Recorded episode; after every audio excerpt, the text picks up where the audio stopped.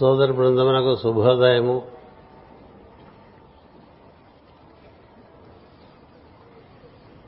Master CVV యాభై ఎనిమిదవ గురు పూజా మహోత్సవంలో మూడవ రోజు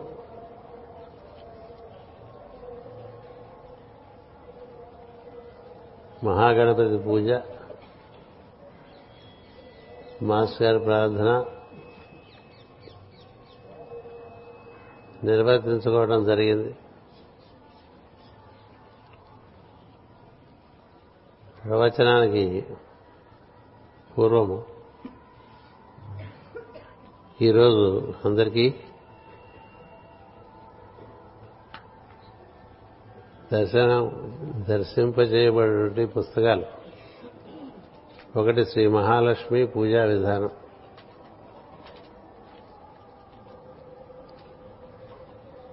మనలోని శుద్ధ చైతన్యమే మహాలక్ష్మి. ఆవిడే మహాకాళి. ఆవిడే మహాసరస్వతి. ఈ సృష్టికి మూలమైనటువంటి చైతన్యమే మనం అనేక రకాలుగా అమ్మవారిగా భావన చేసి ప్రార్థన చేస్తూ ఉంటాం. సర్వ శుభములను అందించేటువంటి ఈ పూజా విధానం అవకాశం మేరకు నిర్వర్తించుకుంటూ ఉండవచ్చు. అలాగే శ్రీరామ పూజా విధానం. ఈ పునర్ముద్రలో శ్రీరామ పూజా విధానం. ఈ భూఖండంలో అనాదిగా ఉన్నటువంటి ఆరాధనా విధానం. శ్రీరామరక్ష సర్వజగద్రక్ష. అలాంటి వాక్యం ఋషులు మరెవరికి ఏర్పాటు చేయలేదు. కదా? శ్రీరామరక్ష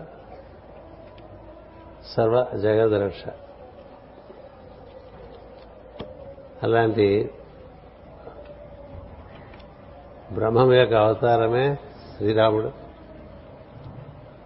అందుకనే రామబ్రహ్మం అంటూ ఉంటాం. కామబ్రహ్మ అనే పేరు ఎప్పుడు చూస్తా కానీ కృష్ణ బ్రహ్మ అనే పేరు అప్పుడప్పుడు వింటూ ఉంటాం.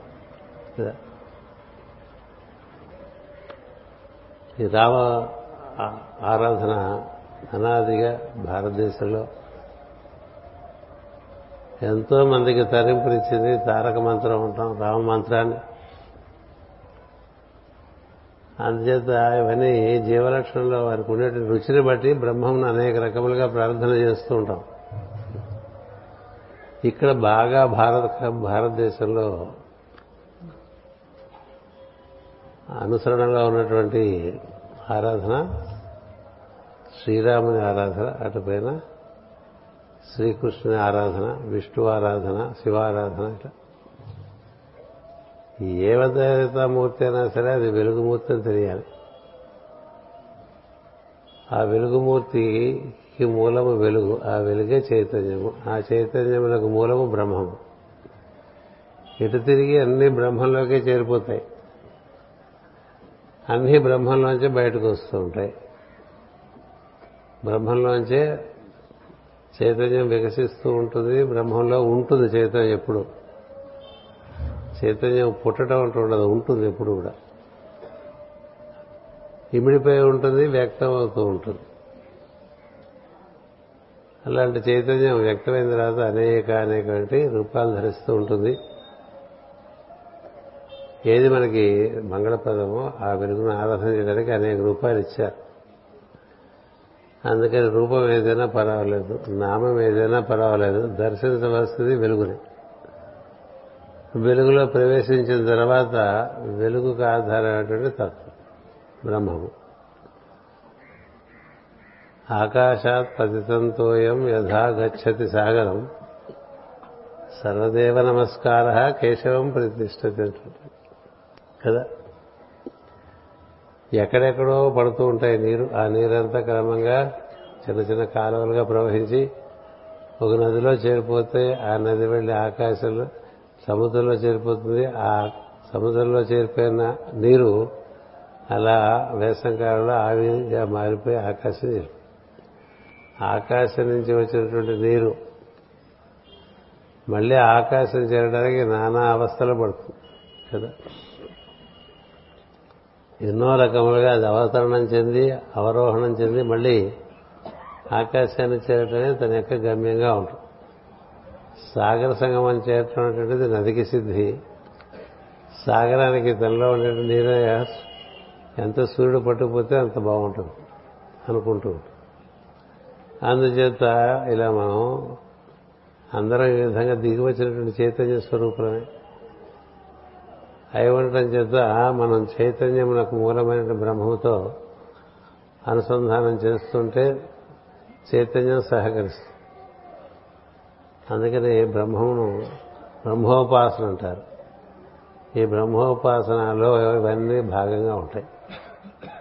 వీటి వేటిని నిరాకరించక్కర్లేదు. వీటి ఎందు బ్రహ్మాన్ని దర్శనం చేస్తుండాలి. ఇది నేర్చుకోవాల్సిన విషయం. విగ్రహారాధన అంగీకరించే వారు కొంతమంది ఉంటారు. అంగీకరించిన వారు కొంతమంది ఉంటారు. ఇద్దరు సగం సత్యం తెలిసిన వాళ్ళే. రూపాయి బిళ్ళకి ఒకళ్ళు బొమ్మ కరెక్ట్ అంటే వాళ్ళు బురుసు కరెక్ట్ అంటే. రెండు కలిపితేనే రూపాయి బిళ్ళ. అలాగా సృష్టిలో ఉన్నటువంటి జీవులం రూపంలో ఉన్నటువంటి వాళ్ళం ఈ రూపంలో ఉన్నటువంటి ఈశ్వరుని రూపానికి అతీతమైన ఈశ్వరుని ఇద్దరిని దర్శనం చేస్తే మనకి ఏ విధమైన స్పర్ధ ఉండదు ఘర్షణ ఉండదు. రూపం ఏదే నాకు కావచ్చు. ఈ రూపం ఆ రూపం అని లేదు. అన్నీ వెలుగు రూపాలే. అది చెప్పడానికే మన ఋషులు పుట్టకు పూజ చేసుకోవటం విధానం చెప్పారు చెట్టుకు పూజ చేసుకునే విధానం చెప్పారు. జంతు రూపాలకు పూజ చేస్తుంటాం కదా ఎన్నో. జంతువులు కామధేను కల్పవృక్షం ఉంటాం కదా? ఓ ఏనుగు ముఖం ఓ గుర్ర ముఖం కదా? హయగ్రీవుడు అంటే గుర్రముఖం గణపతి అంటే ఏడుగు ముఖం ఇట్లా జంతు రూపాల్లో కూడా దైవాన్ని చూడచ్చు. రూపాలన్నీ అక్కడి నుంచి వచ్చినవే. అంచేత ఈ రూపానికి వెనకలో ఉండేటువంటి శక్తి శక్తికి వెనక ఉన్నటువంటి ప్రజ్ఞ ప్రజ్ఞకి ఆధారమైన చైతన్యము. ఆ చైతన్యము ఎక్కడి నుంచి ఉద్భవిస్తుందో బ్రహ్మం ఇట్లా మనం దేంట్లోంచైనా మూలంలోకి వెళ్ళిపోవాలండి. అది మార్పు ఏ విషయంకైనా కూలంకషంగా వాళ్ళు మూలంలోకి వెళ్ళిపోతే అంతటా బ్రహ్మమే గోచరిస్తాడు. అంచేత అలాంటి అవగాహన ఉందనుకోండి మేము రూపాలు అంగీకరించాం అనేటువంటి కొన్ని సిద్ధాంతాలు ఉంటాయి. రూపాలకే కట్టుబడిపోయిన సిద్ధాంతాలు. ఈ రూపమే అంతా అంటే రకరకాల గొడవలు వచ్చేస్తాయి కదా? మనం చూడండి అక్కడ ఒకటి పెట్టాం అక్కడ ఒకటి పెట్టాం అక్కడ ఒకటి పెట్టాం ఇక్కడ పెట్టాం. ఇందులో ఏది అంటే అన్నీ కలిపి అన్నిట్లోనూ ఉంది అది. ఒకే నది మనం అందరం తలో గ్లాసు నీళ్ళు తీసుకున్నాం అనుకోండి సింహాచలంలో నది లేదు. గోదావరి ఒడ్డునో కావేరి ఒడ్డునో ఉన్నప్పుడు తలో చెంబులో నీళ్ళు తెచ్చుకుంటే అన్ని చెంబులోనూ గోదావరి అలాగే మన అందరి ఎందు అదే నిండి ఉంది. అది ఋషులు చెప్పడానికి అన్ని రూపాల్లోనూ దైవాన్ని చూడడానికి మార్గం ఇచ్చారు. మనిషి రూపంలో కూడా దైవం ఇచ్చారు. కొండ రూపంలో దైవం ఇచ్చారు. ఏది కాదు అన్నిట్లోనూ దైవాన్ని చూడమన్నారు. అన్నిట్లోనూ దైవాన్ని చూస్తుంటే నీకు మనసు మనసుకి పరిమితత్వం ఏర్పడదు. అందులో మనం ఆనందంగా లయమైపోయేటువంటి ఒక స్థితిని ఇచ్చారు. అంటే పరిమితులు కల్పించుకుంటూ సృష్టి నిర్మాణం చేస్తారు. పరిమితుల్లోనే ఇప్పుడు మనకి గురు పూజా ప్రాంగణం నిర్మాణం చేసుకుని ఇది అన్ని పక్కల సైడ్ వాల్స్ కట్టుకుని సుందరంగా తయారు చేసుకుని ఈ చోట్ల మనం బ్రహ్మోపాసన చేస్తున్నాం నిజానికి. కదా? ఈ బ్రహ్మోపాసన మనకు ఒక ప్రాకారం ఏర్పరుచుకున్నాం. ఇక్కడే కూర్చొని చేసుకుంటూ ఉంటాం. ఎక్కడ చేయలేదు గురు పూజలు ఈ సింహాచల ప్రాంగణంలోనే మూడు చోట్ల చేశాం. ఎక్కడైనా బ్రహ్మ ఉన్నాడు కదా ఏ చోట్లైనా బ్రహ్మమే నిండి ఉంటాడు. ఈ చోటు మనం ఇలా ఏర్పాటు చేసుకుని సౌకర్యంగా చేసుకుంటున్నాం. అలా మనకి అన్ని చోట్ల అన్నిటా అంతటా ఉన్నటువంటి వాడిని దర్శనం చేయటం అనేటువంటిది ఋషిప్రోక్తమైన మార్గం.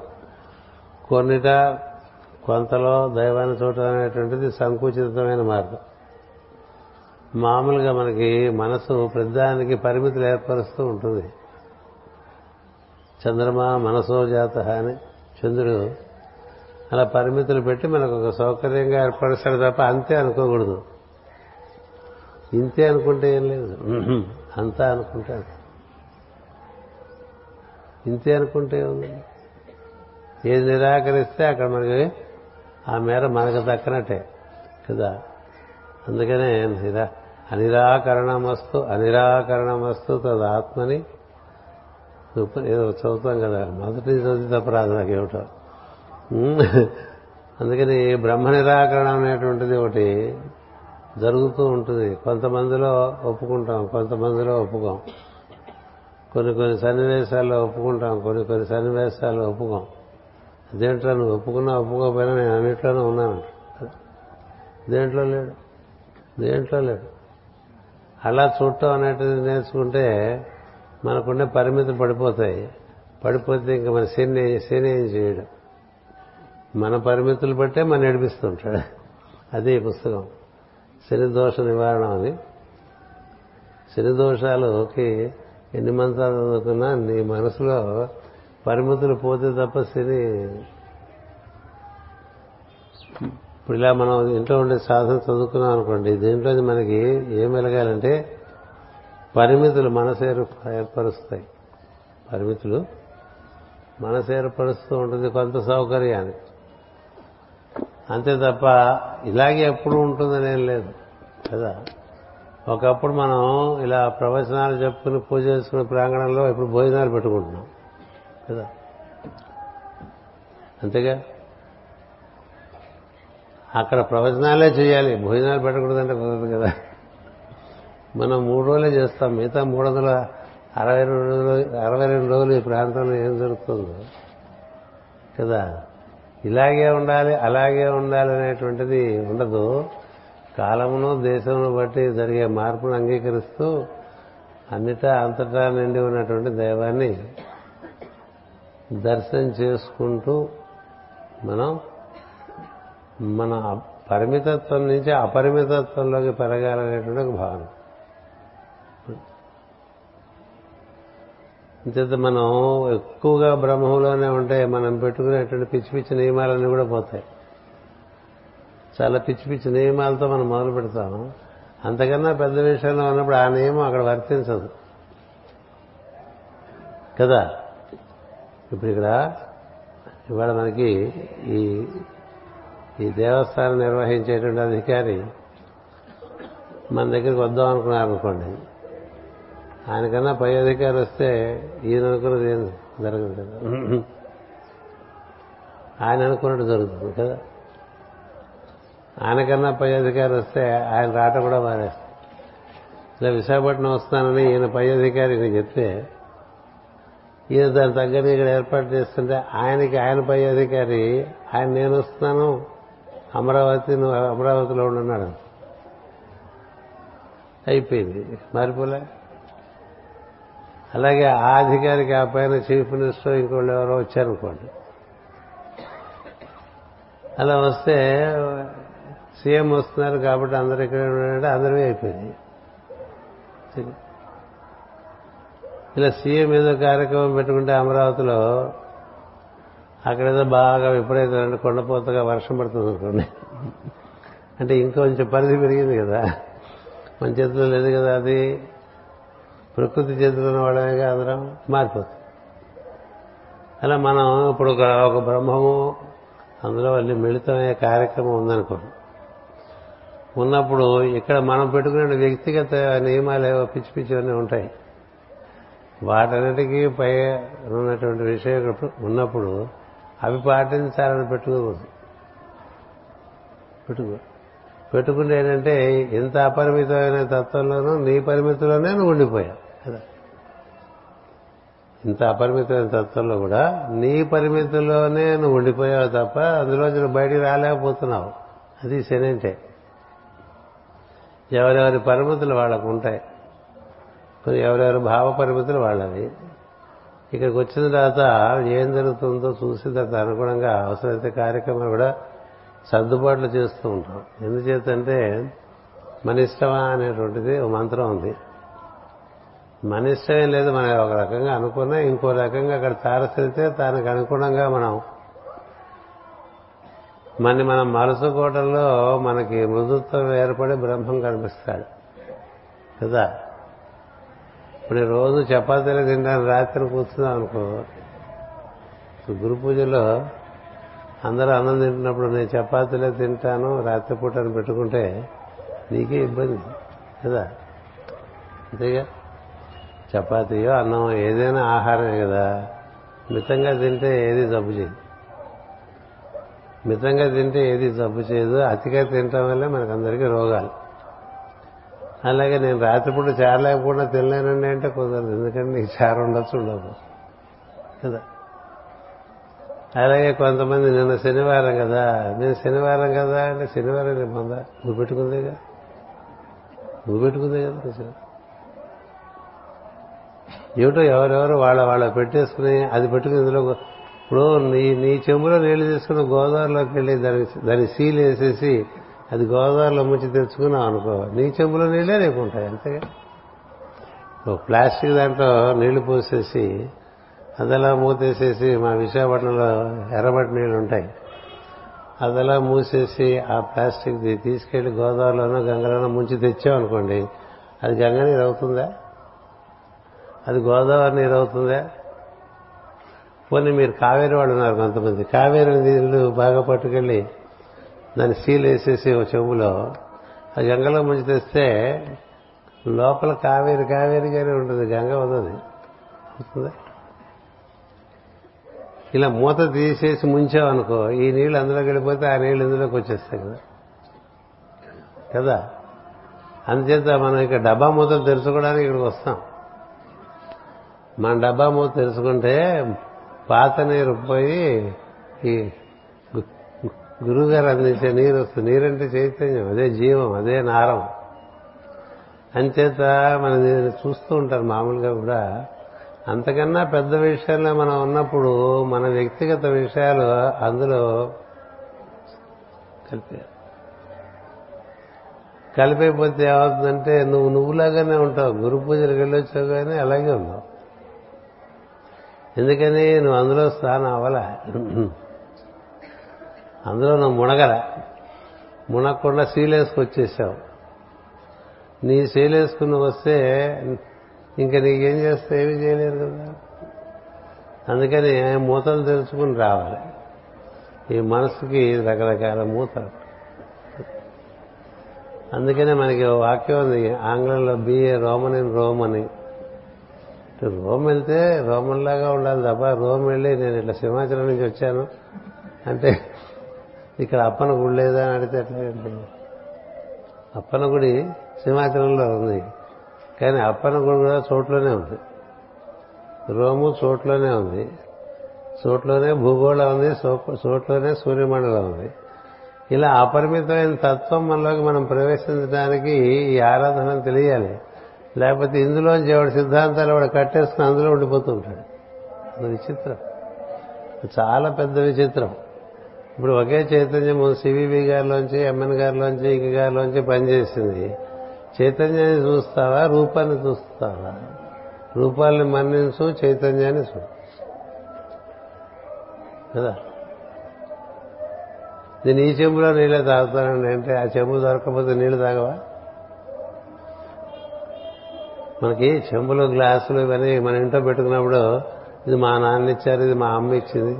నేను మా అమ్మ ఇంటి తెచ్చుకుని వాడుకుంటూ ఉంటారు కదా ఆడవాళ్ళు. మగవాడికి ఆ బాధ తక్కువ ఎందుకంటే ఇంట్లో డామినేషన్ ఆయనది కాదు కదా. అందు అంచేత మా అమ్మ ఇచ్చింది మా అమ్మ ఇచ్చిందని ఆ గ్లాస్ పోతే ఇంక మంచిళ్ళు తాగవా? తాగుతాను నీకు దాని మీద మమకారం ఎక్కువ ఉంటే పోతుంది కూడా. దేని మీద మనకు పట్టు ఉంటే అది పోతూ ఉంటుంది. అంచేత ఈ పరిమితులు మనకి మగా మనం దాటడానికి ప్రయత్నం చేయాలి. అదే వృత్రాసుల రహస్యం.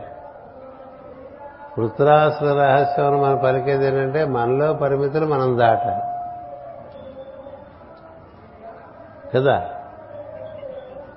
మాస్టర్ గారు మాట చెప్తూ ఉండేవారు. కొంతమందికి తెల్లవారుసారి మూడు గంటలకు వేడి నీళ్ళు స్నానం చేయడం అలవాటు. ఒక అధికారి ఒక ఆయన మూడు గంటలకి వేడి నీళ్ళు స్నానం చేసి కూర్చుని మూడున్నర నుంచి ఐదున్నర వరకు ధ్యానం చేయడం పెట్టుకున్నట్ట. ఆయన అప్పుడప్పుడు ఈ రైళ్ళలో ఉద్యోగరీత్యా ప్రయాణం చేస్తున్నప్పుడు ఈ అధికారి కోసం ఏ స్టేషన్కి రైలు వస్తుందో ఏ టైంలో రైలు ఇప్పుడు అర్ధరాత్రి అది ఏ మూడింటికో ఏ స్టేషన్ దాడుతుంది అనుకోండి. ఆ మూడు గంటలకి అక్కడ ఉండేటువంటి వాళ్ళు వేడి నీళ్ళు పట్టి రెడీగా ఉంచుకుని ఈయన తెచ్చి రైలు ఇస్తే ఈయన ఆ రైల్వే బాత్రూంలో స్నానం చేసి స్నానం చేసి అప్పుడు భర్త మీద కూర్చుని మిగతా వాళ్ళ దగ్గర డిస్టర్బ్ చేస్తూ ప్రార్థన చేసుకునేవాట. దానివల్ల నీకు ఏమొచ్చింది ప్రార్థన? నీకోసం నీకోసం వాళ్ళు ఎవరో లేచి అర్ధరాత్రి నీకోసం నీళ్ళు పెట్టారు కదా? ట్రైన్ లేట్ అయితే ముందు స్టేషన్కి వెళ్ళి తీసుకెళ్ళి నీళ్ళు ఇవ్వాలి. ఆ నీళ్ళు నువ్వు ఇంతమందిని ఉత్కృష్టపెట్టి నువ్వు ప్రార్థన చేస్తే ఏం జరుగుతుంది లోపల? జరుగుతుంది. అంటే ఇది పరాకాష్ట అండి ఇలా జరిగింది ఒకటి. ఆ అధికారే మాస్ గారి సారథ్యంలోకి వచ్చి తాను ఎంత మూర్ఖుడో తెలుసుకుని అన్నీ వదిలేశాడు. ఎందుకంటే ఇదేంటిది? నువ్వు పెట్టుకుందని ఎప్పటి నుంచో ఉంది మా ఇంట్లో ఆచారం ఉంటాయి కదా. నీకు జరిగిన చోట ఆచారం జరగని చోట ఆచారం లేదు కదా. అంచేత మనం గురు పూజ ప్రాంగణంలో ఉన్నప్పుడు ఈ గురు పూజ కార్యక్రమాల్లో ఇమిడి మిడి ఇమిడిపోవాలి. అదృష్టం కొద్దీ ఇక్కడ ఉంది ఇది సింహాచలం. ఇంకా ఇక్కడ మాల్స్ అవి రాలే. లేకపోతే ఏం జరుగుతుందంటే మధ్య మధ్యలో కార్యక్రమాలు ప్రవచనాలు లేని సమయంలో అలా మాల్కి వెళ్ళటం అలా షాపింగ్కి వెళ్ళటం. ఇక్కడేమో ప్రసిద్ధమైనటువంటి బట్టల షాపులు అలాంటివి ఏం లేవు. ఈ ఊళ్ళో ఇది ప్రసిద్ధి సింహాచలంలో ఏం లేదు. అది అదృష్టం. అలా ఏర్పాటు చేశారు సింహాచలం అప్పన. కదా? అదే మనం ఇంకొకటి కుంభకోణం వెళ్ళామనుకోండి అక్కడ ఏం జరుగుతుందండి? ప్రార్థనలకి నడుమ ఉండే సమయంలో అందరూ పంచలోహ షాపు చుట్టూ తిరుగుతుంటారు. ఏది కుంభకోణం అవటం వల్ల. ఎందుకని ఇక్కడ కంచు దొరుకుతుంది పంచలోహాలు దొరుకుతాయి ఇతరు ఇత్తడి దొరుకుతుంది అవన్నీ మూసుకొచ్చుకోవాలి కదా. అలాగే రాజమండ్రి వెళ్తే కూడా అంతే. అక్కడ ఇత్తడి తర్వాత కలప ఇట్లా ఏవో దొరుకుతాయి కదా.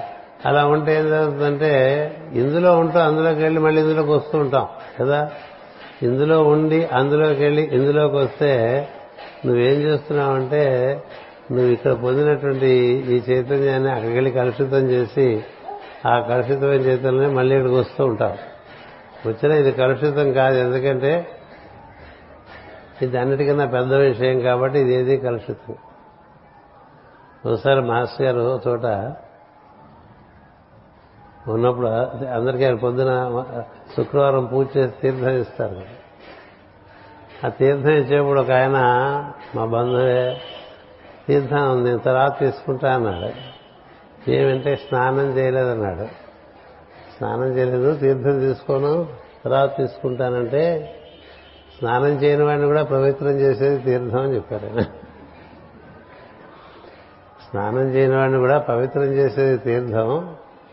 తీర్థం తీసుకుంటే తీర్థం అపవిత్రం అవదు నీలో అపవిత్రత పోతుంది అందుకని నోరు మూసుకొని తీర్థం తీసుకొని మనకి ఇటువంటి చాదస్తాలు చాలా ఉంటాయి కదా.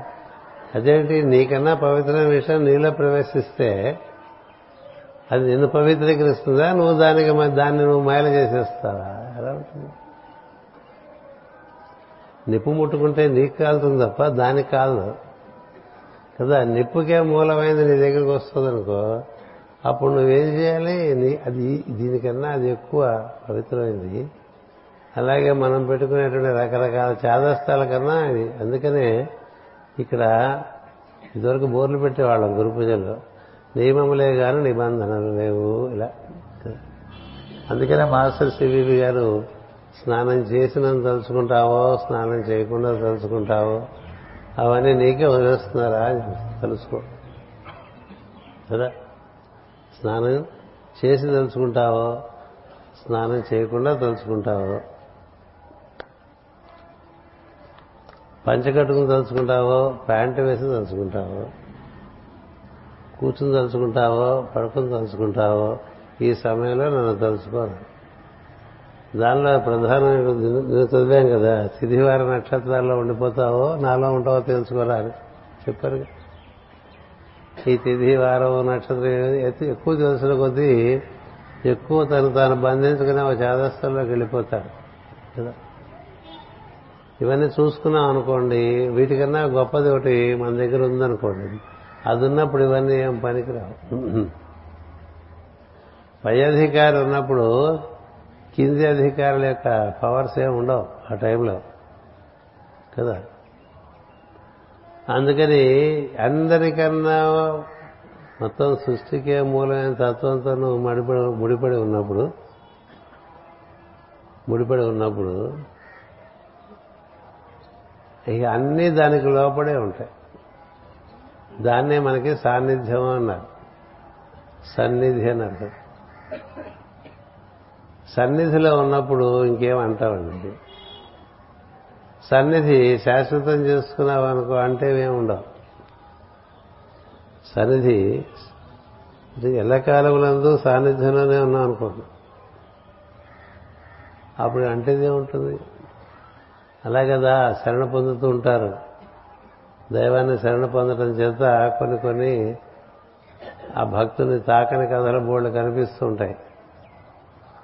మనకు కూడా ఊళ్ళో కింద ఆఫీసర్లు మన ఇబ్బంది పెట్టుకున్నారంటే పైన ఆఫీసర్లతో పరిచయాలు పెంచుకుంటూ ఉంటారు. లోకంలో లౌక్యం కొద్ది కదా? ఎస్ఐలు సీఏలు నీకు సెల్యూట్ కొట్టేట్టుగా ఉండాలంటే అక్కడ ఉండేటువంటి సిపితో బాగా చనువుగా మెరుగుతూ ఆయన కారులో తిరుగుతూ ఆయన ఇంట్లో తింటూ ఉన్నాం అనుకో. అప్పుడు ఏం జరుగుతుంది? నేను చూస్తాడు ఎస్ఐలు సీఏలు వీడు బాగా దగ్గర వీడిని మనం ముట్టుకుంటే మనకి ఇబ్బంది వస్తుంది ముట్టుకోరు కదా. మామూలు ప్రపంచంలోనే అలా ఉన్నప్పుడు ఈ ప్రపంచంలో ఇచ్చాడు అంచేత అన్నిట్లోనూ ఆయనే ఉంటాడు అదొకటి ఉంది. ఈ బ్రహ్మ యొక్క గొప్ప విషయం ఏంటంటే అన్నిట్లోనూ తానే నిండి ఉంటాడు. కదా? తానే తానే ఇందరి గురువు అని పాడతాడు కదా ఏదో ఒక రూపం నామం పెట్టుకుని మనం బయలుదేరినా నామానికి రూపానికి అత్తైనటువంటి తత్వంతో ముడిపడాలి. లేకపోతే మనకి రుష్టి పెరిగిపోతుంది. మన కిటికీలోంచి సూర్యుని చూసామండి. అది రోజు మన కిటికీలోంచి సూర్యుని చూడటం మనకు అలవాటైనట్టుగానే ఒక రూపం ద్వారా దైవాన్ని ఆరాధించేసేటువంటి ఒక అలవాటు అవుతూ ఉంటుంది. ఇప్పుడు కిటికయ్యా ముఖ్యం సూర్యుడా?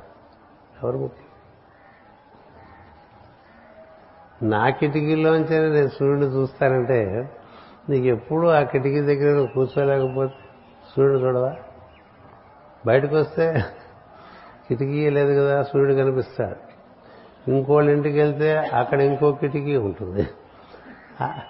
ఆ- కిటికీలో కూడా సూర్యుడు కనిపిస్తాడు. కదా? ఇప్పుడు ఇంకో బంధువుల ఇంటికి వెళ్ళామనుకోండి అక్కడ షిర్డి సాయిబాబా ఆరాధన ఉంటుంది. అందులోంచి కూడా నువ్వు బ్రహ్మాన్ని చూడవచ్చు కదా? మరో ఇంటికి వెళ్తే సత్యసాయి ఉంటారు బొమ్మలు. ఉంటాయి అందులోంచి కూడా చూడవచ్చు మరో ఇంటికి వెళ్తే చతుర్భుజం ఉంటుంది అంటే క్రాస్. ఉండొచ్చు కదా? తప్పే ఉంది. ఏం క్రాస్లో ఉండడా? ఉంటాడు. అలాగే ఇంకోంటికి ఇంకోటికి ఇంకో ఇంటికి మనం వెళ్ళాలండి. నిజానికి వెళ్ళటానికి లోపల అసమ్మతి ఉండకూడదు. ఏది? ఓ చంద్రుడు దాని మీద నక్షత్రం ఉందనుకోండి. ఉంటే మనకి తేడా పడిద్దా అంటే నువ్వు బ్రహ్మోపాసనకు పనికిరావు. ఏం చంద్రుడు బ్రహ్మ నుంచి రాలేదా? చూడలేదా? చంద్రుడు అతి కుమారుడు అతి ప్రజాపతి. ఆ ప్రజాపతి ఎక్కడి నుంచి వ్యక్తమయ్యాడు? చతుర్ముఖ బ్రహ్మలోంచి వ్యక్తమైనటువంటి బ్రహ్మమే కదా. మరి ఏది బ్రహ్మంలోంచి రాలేదు? అన్ని బ్రహ్మంలోంచి వచ్చినాయి. వచ్చినప్పుడు ఏ సింబల్ చూస్తే అది ఇది అదే ఇదని తెలియటం అనేటువంటిది ఉపనిషత్ ఉపనిషత్తు చెప్పే విషయం.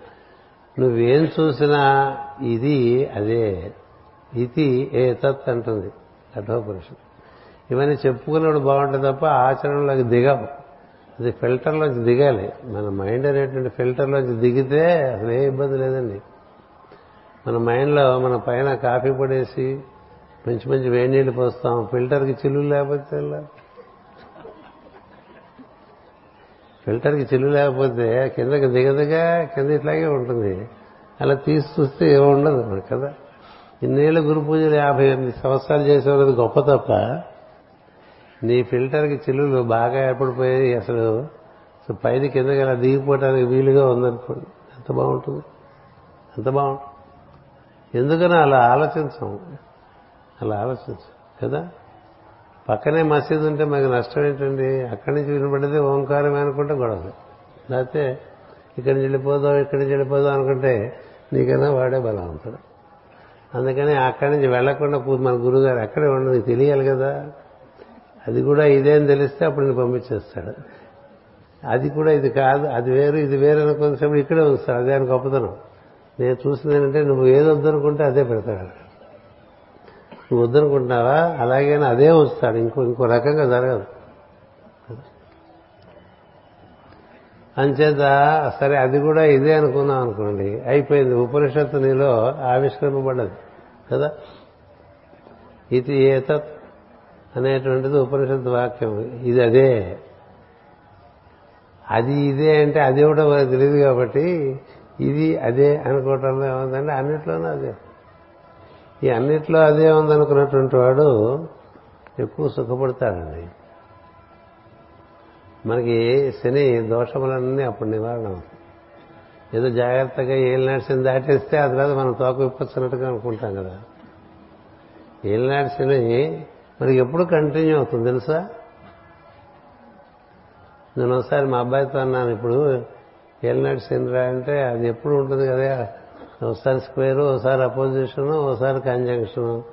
ప్రతి ప్రతి నాలుగు ప్రతి ఏడేళ్ళలోనూ ఎక్కడి నుంచి ఒకసారి మన చూస్తాడు. చూసినప్పుడల్లా రెండేళ్ళు చూస్తాడంటే ఇంకేం మిగిలిందండి బాబు. అంచేత అయ్యే పని కాదు. ఎందుకు వచ్చిన గోల? పరిమితుల్లోంచి బయటకు వచ్చేస్తే గొడవలేదు కదా? మనకి పరిమితులు అంటే చెప్పే కదా ఇట్లా ఉండాలి అది మాస్టర్ సివి గారి యోగ మార్గంలో చాలా ప్రధాన విషయం నీకుండే పరిమితుల్ని ఆయన క్రమంగా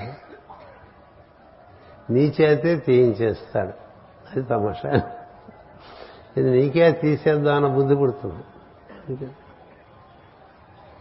లేకపోతే మనం పెట్టుకున్న పరిమితుల వల్ల మనం పరిమితమైపోతున్నాం అని తెలియట్లేదు.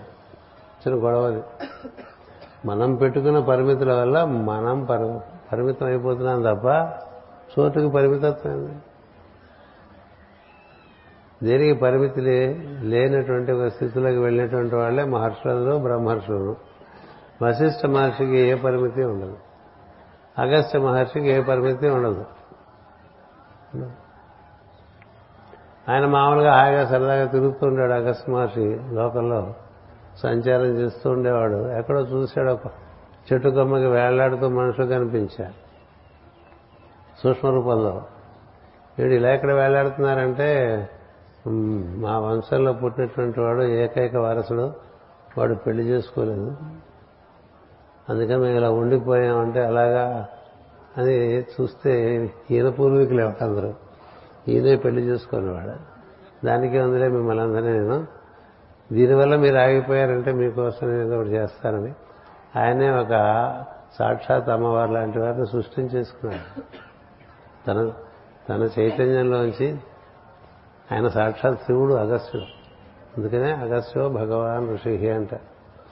సాక్షాత్ శివస్వరూపమే. దానికి ఏముంది? పెళ్ళి చేసుకోవడమే కదా అనుకున్నాడు. మరి ఆయనకి పిల్లని ఆయనతో సహధర్మచారిణిగా ఉండగలిగినటువంటి ప్రజ్ఞ ఉండద్దు. ఎందుకు వచ్చుకోవాలని తనలోంచే పుట్టించేశాడు ఇది తన స్వభావమే. గుర్తుపెట్టుకోండి మన స్వభావమే మనకి స్త్రీగా లభిస్తుంది అలాగే మన స్వభావమే మనకి స్త్రీలకు పురుషుడిగా లభిస్తారు. అందుకని ఎదురుగా మనకి భార్యకి భర్త భర్తకి భార్య కనబడినప్పుడు మన ప్రతిబింబమే అది.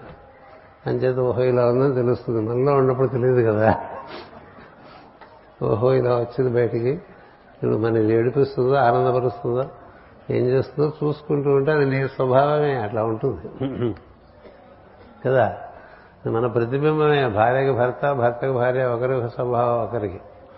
అంచేత ఈయన ప్రతిబింబమే బయటకు వచ్చి పసిపిల్లగా ఈ అగస్త్య మహర్షిని బాగా ఆరాధన చేసే రాజుగారు ఉంటాడు దక్షిణ దేశంలో ఉంటే పిల్లలు ఏమైనా గొడవ చేస్తున్నావు కదరా? ఈ పిల్ల చూడు. అంటే ఆ పిల్ల చాలా కళ.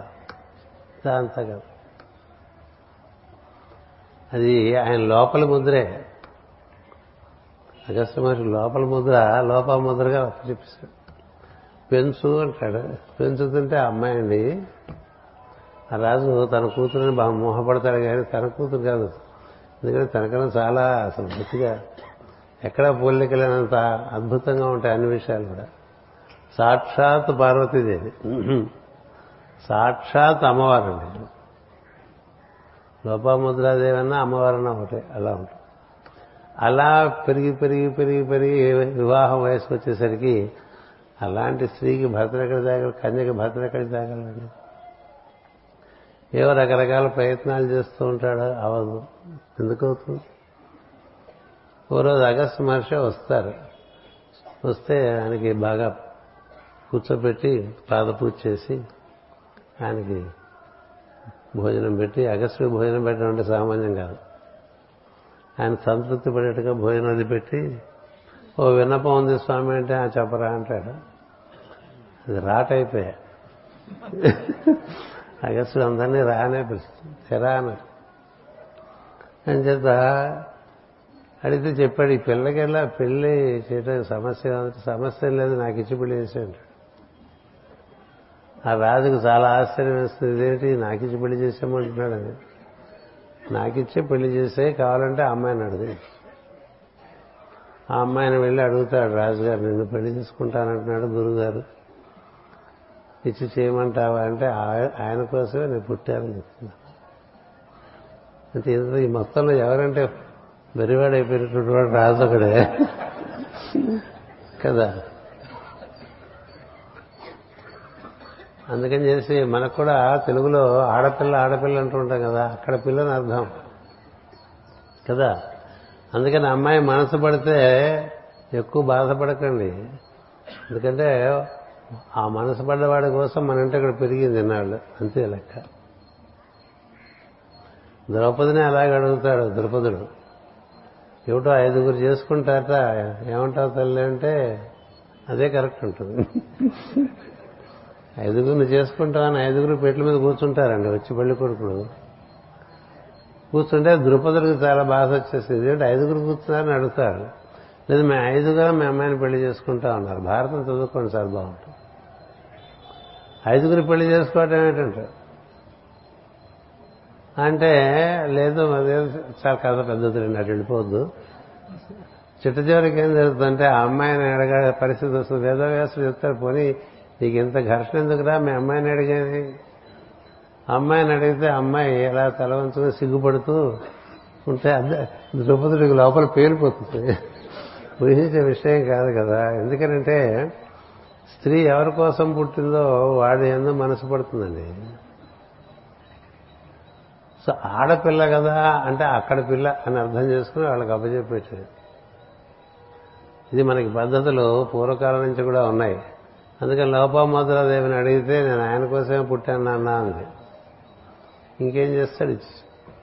ఇంటికి ఎందుకు పెళ్ళి ఈయన పుట్టించాడు? వాళ్ళ వాళ్ళు వేలాడుతున్నారు కదా.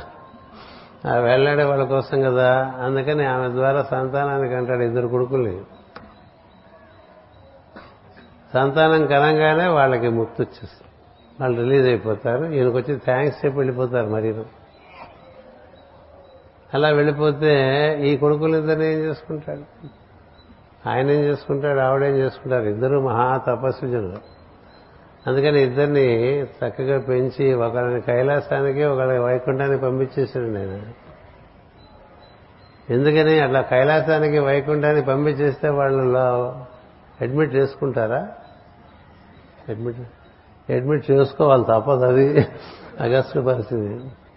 ఎందుకంటే కైలాసానికి పంపించి శివుడికి నేను ఫలానా వారి కుమారుని మీకు సేవ చేయడానికి వచ్చానంటే చాలా సంతోషం. ఇక్కడే ఉన్న జాగ్రత్తగా మేము చూసుకుంటాం అని చెప్తాడు. అది అగస్టుడు అలాగే ఇంకొన్ని వైకుంఠాన్ని పంపించేస్తాడు.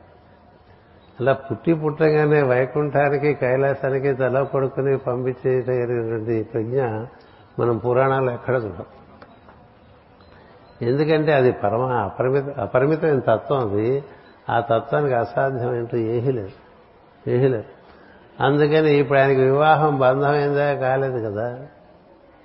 ఆవిడే తపస్సు చేసుకుంటుంది ఈయన తపస్సు చేసుకుంటాడు పిల్లలిద్దరూ వెల్ సెటిల్డ్. కదా? చాలా వెల్ వెరీ వెల్ సెటిల్డ్. ఏం చేస్తున్నారు మీ పిల్లలంటే మా వాడు ఒకడు అమెరికాలో ఉన్నాడని ఇంకోటి ఆస్ట్రేలియాలో ఉన్నాడు. మేము ఇక్కడ హాయిగా ఉన్నట్టుగా ఉంటుంది. కదా? లేకపోతే ఆ కొడుకు ఆ కోడలు మళ్ళీ వాళ్ళ పిల్లలు ఈ గోలంతా మనం లేకుండా ఇద్దరు సొగ్గుడిపోతున్నారు అంటే బ్రహ్మోపాసన చేసేటువంటి వాడికి అసలు పరిమితులనే టకటకటకటగా రాలిపోతాయండి. ఎందుకని అన్నిట్లోనే బ్రహ్మమే చూస్తూ ఉంటాడు. అందుకని అలాంటి మార్గంలో మనం ఇక్కడ ప్రవేశించినప్పుడు ఈ సంవత్సరం అంతా మీలో మీరు ఏర్పాటు చేసుకున్న పరిమితులన్నీ చెప్పా కదా విపిఎస్ గురించి? విపిఎస్ గురించి చెప్పాడు పక్కన కూర్చుని గురువుగారు నీకు ఈ పెట్టినవన్నీ హాయిగా తిను నీకే జబ్బు. నేను అందుకనే బైపాస్ ఆపరేషన్ అయిపోయినా కూడా వచ్చిన దగ్గర నుంచి హాయిగా నెయ్యి వేసుకుంటూ తింటూనే ఉన్నాను ఇప్పుడు పదమూడు పదమూడేళ్ళు ఎందుకంటే కొన్ని కొన్ని విషయాల్లో కొన్ని కొన్ని లోకం చెప్పేవి అంత సత్యం కాదు. నీవు అందుకనే వ్యాయామం విషయంలో కూడా నాకుండే సిద్ధాంతాలు వేరు అందరికీ చెప్పను నేను. ఆహార నియమాల విషయాల్లో కూడా నాకుండే సిద్ధాంతాలు వేరు ప్రపంచానికి ఉండే సిద్ధాంతాలు వేరు. అలాగే భగవద్ ఆరాధనలో నాకున్న సిద్ధాంతాలు వేరు మిగతా వాళ్ళ సిద్ధాంతాలు వేరు. ఎవరెవరి సిద్ధాంతాలు వాళ్ళు ఉండొచ్చు నాకు అభ్యంతరం లేదు నేను మాత్రం ఏ సిద్ధాంతం లేకుండా ఒక సిద్ధాంతంలో ఉన్నామండి సిద్ధాంతం ఉన్న ఊరు ఒకటి ఉంది. అక్కడ ఉండే సిద్ధాంతాలు కూడా చాలా ఇరుక్కుపోయి ఉంటారు. సిద్ధాంతానికి అతీతంగా ఉండటమే మనకి బ్రహ్మం అనేటువంటి తత్వం సివివి రూపంలో వచ్చి మన సుఖపెట్టడానికి వచ్చింది. కృష్ణుడిది కూడా అదే పద్ధతి. కృష్ణుడికి ఏ సిద్ధాంతం కృష్ణుడు అభిషేకాలు చేశాడా? కృష్ణుడు పూజలు చేశాడా? కృష్ణుడు ఏం చే కృష్ణుడు అంతా తానే అన్నిటి అన్నిట్లోనూ తానే చూస్తున్నాడు కాబట్టి ఎంత దరిద్రుడు కనిపించినా చూసి నవ్వగలిగేవాడు కదా. దుర్యోధనుడు వస్తే నవ్వుతాడు. కంసుడిని చూస్తే నవ్వాడు. నవ్వంగానే వాడు పడిపోయాడు కదా. ఎవరిని చూసి నవ్వలేదండి కృష్ణుడు? ఎందుకని? తనే అక్కడ కూడా అంత కదా. ఇతరులు ఎవరు లేరు కదా? అతడే నేను అతడే నేను అతడే నేను అంటూ ఉంటాం కదా. మొత్తం అతనే ఉన్నాడు అనుకున్న వాడికి ఏది శత్రుత్వం ఉండదండి. ప్రహ్లాదుడు అది కృష్ణుడు కదది గురువుగారు అది. అలా నడవాలి. అంతేగాని ఏదో సిద్ధాంతానికి కట్టుబడిపోయావు అనుకో కట్టుబడిపోతే నీకే పరిమితత్వం వచ్చేస్తుంది. గణపతి కూడా దేనికి పట్టుబడ్డా తెలుసా? మనం పెట్టుకున్న సెల్ఫ్ రెగ్యులేషన్స్ మనసు హింసించేట్టుగా ఉండకూడదు. ఇదొకటి ప్రత్యేకమైనటువంటి విషయం ఈ నూతన యోగంలో. సాన్నిధ్యంలో ఉండటానికి ప్రయత్నం చేయని చెప్తారు. It's a path of presence తెలుసా? నువ్వు ఎక్కడ ఉన్నా సాన్నిధ్యం ఉన్నది ఇక్కడ లేదని చెప్పు సాన్నిధ్యం. గుళ్ళోనే ఉంటాడా? గుళ్ళోనే ఉంటాడని రూలే లేదు ఎక్కడైనా ఉంటాడు. గుళ్ళో కూడా ఉంటాడు. గుళ్ళో ఉండడం అనుకోండి గుళ్ళో ఉన్నాడు అన్నిటా ఉండేవాడు గుళ్ళో ఉండడా? ఉంటాడు. కానీ ఇక్కడ ఉన్నాడుగా? అవకాశం అయినప్పుడు వెళ్ళచ్చు. కానీ ప్రత్యేకించి ఒక కట్టుబాటుగా పెట్టేసుకోకూడదు. నేను ప్రతి శనివారం ఫలానా గుడికి వెళ్తానండి. ప్రతి మంగళవారం ఇంకో గుడికి వెళ్తాను. కదా? ప్రతి గురువారం చుట్టూ చెట్టు చుట్టూ తిరుగుతారు ఇట్లా పెట్టి ఎన్ని పెట్టుకుంటాను పెట్టుకో కానీ అవకాశం లేకపోతే వదిలేసి. ఎందుకంటే నువ్వు నీలోనే ఉన్నాడు నీ చుట్టూ ఉన్నాడు అది ముఖ్యం. కదా? నీలోనే ఉన్నాడు నీ చుట్టూ ఉన్నాడు. నీ లోపల నీ బయట నేనే ఉన్నానని చెప్పేటువంటి శ్లోకాలు ఎన్నో మనం చదువుతూ ఉంటాం ఆచరించాం. కదా? అంతపుష్పం చదవమంటే మహా. గర్వంగా చదువుతాం మనం కదా. చాలా గర్వంగా చదువుతారు మంత్రపురుషులు. ఎందుకంటే సంస్కృతం మనకు బాగా వచ్చి ఉచ్చారణ చేయగలిగితే అదొక ఫీలింగ్ ఫీలింగ్ ఉంటుంది తప్ప అక్కడ మనకి నారాయణది అక్కడ కదా? అంతర్బహిష్య తత్సర్వం వ్యాప్య నారాయణ స్థిత అన్నాం. ఆ అంటలో ఒక ఫీలింగ్ ఒక ప్రైడ్ తప్ప అనుభూతి ఏది? అనుభూతి నిన్న మనకి ఒకసారి ఇక్కడ కుక్క తిరుగుతుంది చక్కగా. అది అక్కడ కూర్చున్నప్పుడు ఇటు నుంచి అటు వెళ్ళింది. అక్కడ ఇక్కడ కూర్చున్నప్పుడు అటు నుంచి ఇటు వెళ్ళింది. ఎందుకో తెలుసా? అసలు ఇది చోటు దానిది మనం వచ్చాం ఓకే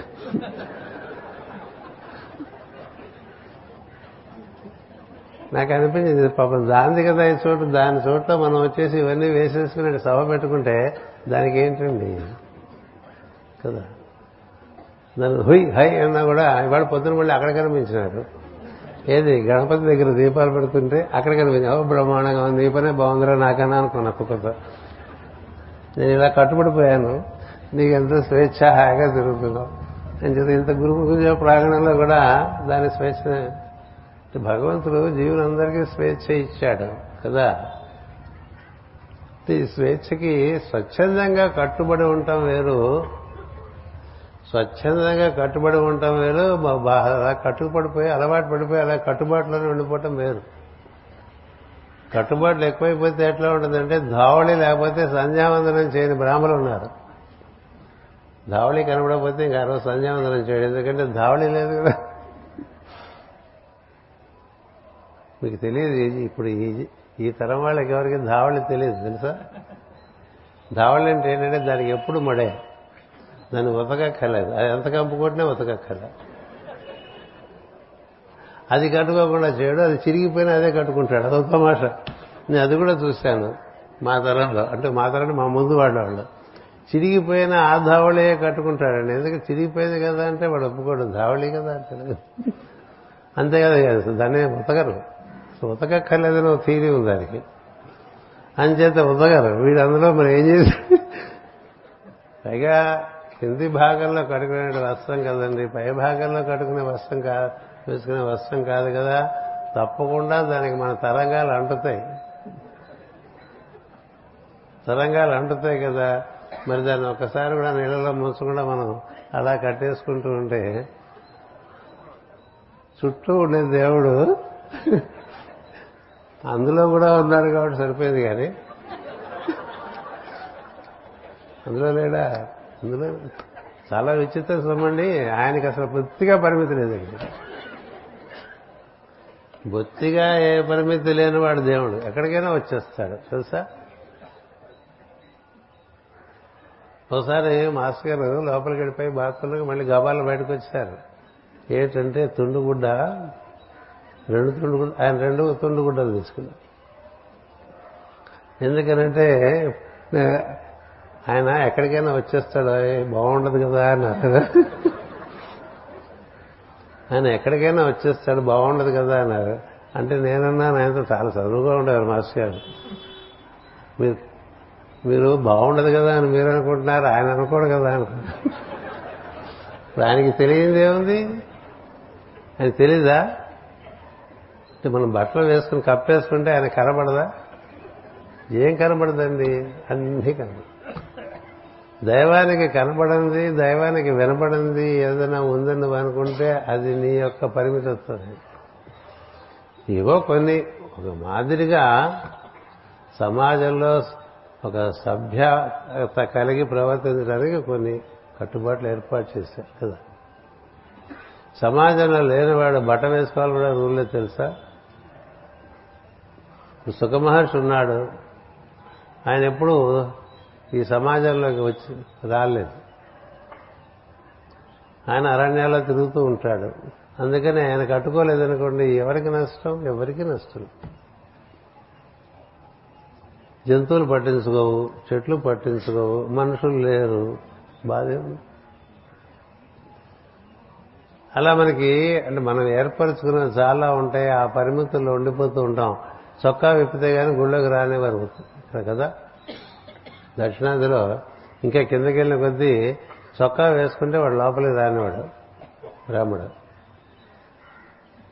ఉత్తరాదికి వెళ్తే ఇది కేదార్నాథ్లో చొక్కా విప్పు లోపల మనం అడుగుతారండి.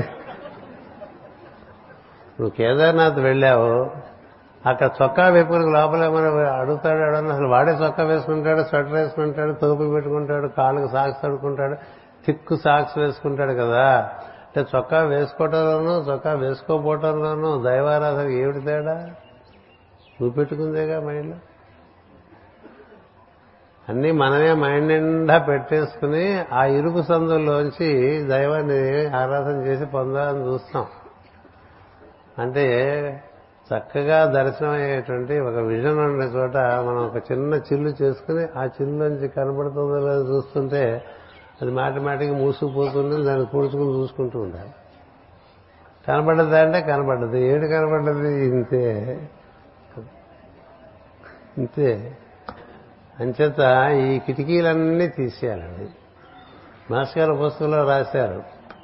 ఆయనకి ఒక ఆయన ఇంట్లో అట్లా తూర్పుకో పడవరకో దక్షిణానికో ఉత్తరానికో కిటికీ పై మేడ మీద ఆ కిటికీకి అడ్డ ఊసలు ఉన్నాయట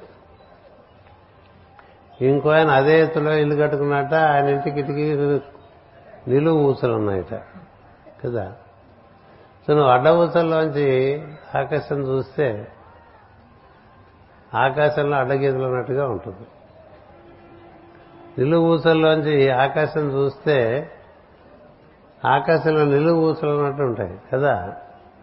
ఈ అడ్డ ఊసలు వాడు ఆకాశంలో అడ్డగీతలు ఉన్నాయంటాడు? ఈ నిలువు గీతల వాడు ఆకాశంలో నిలువు గీతలు ఉన్నాయంటాడు. ఏం లేదు వీడి కిటికీ గీతలే. అట్లాగే మనకి ఇట్లా పూసుకునేవాళ్ళు ఉన్నారు ఇట్లా పూసుకునేవాళ్ళు ఉన్నారు. ఇప్పుడు వీడు కరెక్టా వీడు కరెక్టా?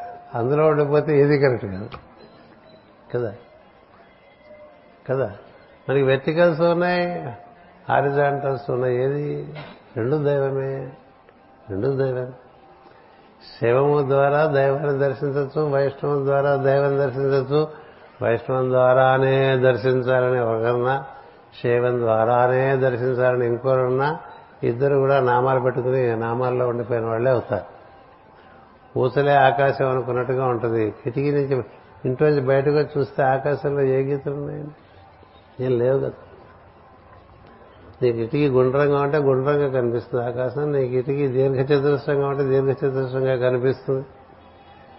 నీ కిటికీ త్రిభుజాకారంగా ఉంటే ఆకాశం త్రిభుజంగా కనిపిస్తుంది. అట్లా చూస్తే అట్లా కనిపిస్తుంది. అసలు ఆకాశానికి రూపం ఏది? ఆకాశానికి రూపం లేదు రంగు లేదు. రంగు దాని యొక్క లోతు బట్టి నీకు నీలంగా అనిపిస్తుంది. అలా వెళ్తూ ఉంటే ఏ నీలం ఉండదు. వెళ్ళాడు.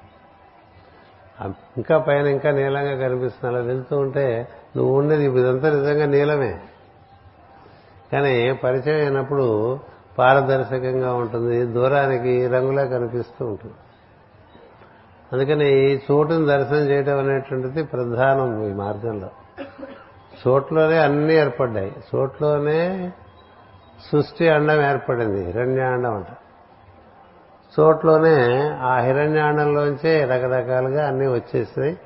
ఇన్ని మండలాలు ఏర్పడినాయి. ఇన్ని నక్షత్ర మండలాలు ఇన్ని సూర్యమండలాలు అందులో ఈ భూమండలం అందులో మనం కదా. ఇవన్నీ లేనప్పుడు చోటే ఉంది ఇక్కడ. ఇక్కడ ఈ సింహాచలం క్షేత్రం లేనప్పుడు ఇక్కడ భూమే ఉంది. క్షేత్రం ఏర్పరిచారు. భూమే ఉంది. ఈ భూమి కూడా లేనప్పుడు చోటే ఉంది. ఇప్పుడు చోటు భూమి ఏర్పడినా ఇక్కడ ఉంది.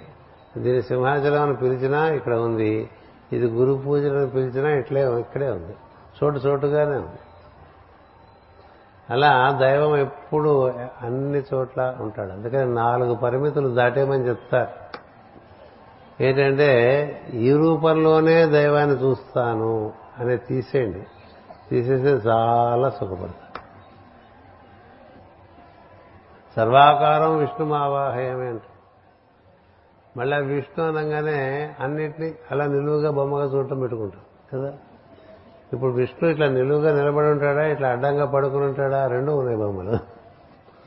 నీ మైండ్లో కాన్ఫ్లిక్ట్ కాదు. విష్ణు అంటే అంతటా వ్యాప్తి చెందినటువంటి ప్రజ్ఞ అని అర్థం. సర్వవ్యాపకమైన ప్రజ్ఞను విష్ణు అంటారు. అదే శుభంకరమైనటువంటి ప్రజ్ఞ అంటే శివము అంటారు.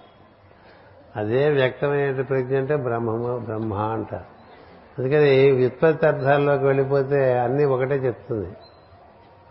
నువ్వు పడుకున్నప్పుడు నువ్వే ఉన్నావు లేచినప్పుడు నువ్వే ఉన్నావు నువ్వే వెర్టికల్గా ఉన్నావు నువ్వే హారిజాంటల్గా ఉన్నావు.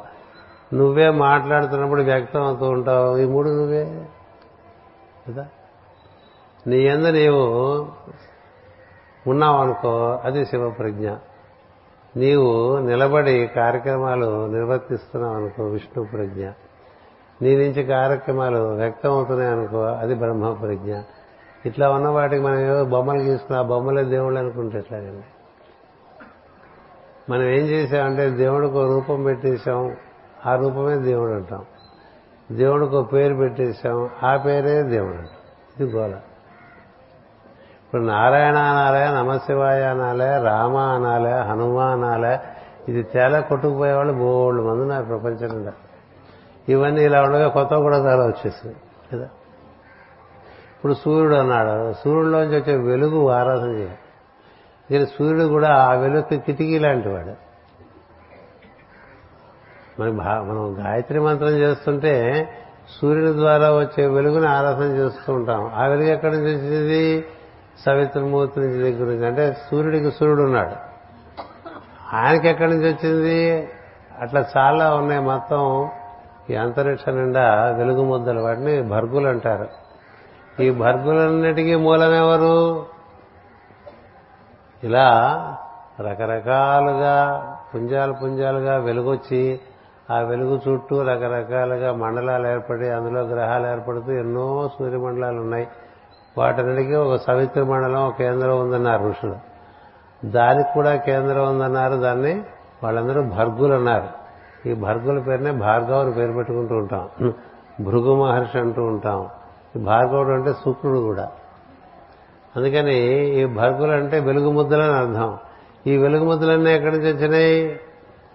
ఈ వెలుగు ముద్దలందరికీ ఎవడి మూలమో వాణ్ణి భర్గ అస్య దేవ అన్నారు. భర్గ అస్య దేవ. వాటన్నిటికీ దైవమైనటువంటి వాడు ఎవడో మనకు తెలియదు. వాడి వల్ల ఈ భర్గులు వచ్చారు భర్గుల నుంచి సవిత్రమూర్తులు వచ్చారు సవిత్రుల నుంచి సూర్యుడు వచ్చారు సూర్యుడి నుంచి మనం అంతా వచ్చేసాం కాబట్టి మనం గాయత్రి మంత్రంలో ఎవరి ధ్యానం చేస్తున్నాం తెలుసా? ఇలా ఈ హైరార్కీలో అసలు మూలం ఎవడు? వాడికి ధ్యానం చేస్తాం. వాడిని భర్గోదేవస్య ధీమహి. అంటే ధీమహి అంటే వీ మెడిటేట్ అని. దేన్ని ఈ మూలికల ముద్రలన్నీ సృష్టిలో ఉన్నాయో వాటినింటికి మూలమైన వాడిని నేను ధ్యానం చేస్తున్నాను. అది అవగాహన లేకపోతే ఇట్లా ఒక బొమ్మ పెట్టుకుని ఆ బొమ్మే గాయత్రి అనుకుని? కదా. బొమ్మ గాయత్రి గాయత్రి కూడా అందులో భాగం. ఆ బొమ్మ కూడా గాయత్రిలో ఇలా మనం ప్రతిదానికి బాగా మనం పరిశోధన చేసుకుంటే అన్ని మూలమైన విషయాన్నే మనకి రకరకాలుగా అందించారు. నారాయణ అన్నారు ఇలా అన్ని అవతరిస్తూ మళ్ళీ అన్ని ఆరోహణం చెందుతూ వెళ్ళేటువంటి చక్రానికి అధిపతిగా ఉండేటువంటి వాడికి నారాయణ అని పేరు పెట్టారు. ఆయన ఇప్పుడు ఆ తత్వం ఎప్పుడూ శుభంకరంగానే ఉంటుంది అందుకని శివ అన్నారు. అది ఆ తత్వం చాలా సుందరంగా ఉంటుంది అనుభూతి చెందితే అందుకని సుందరం అన్నారు.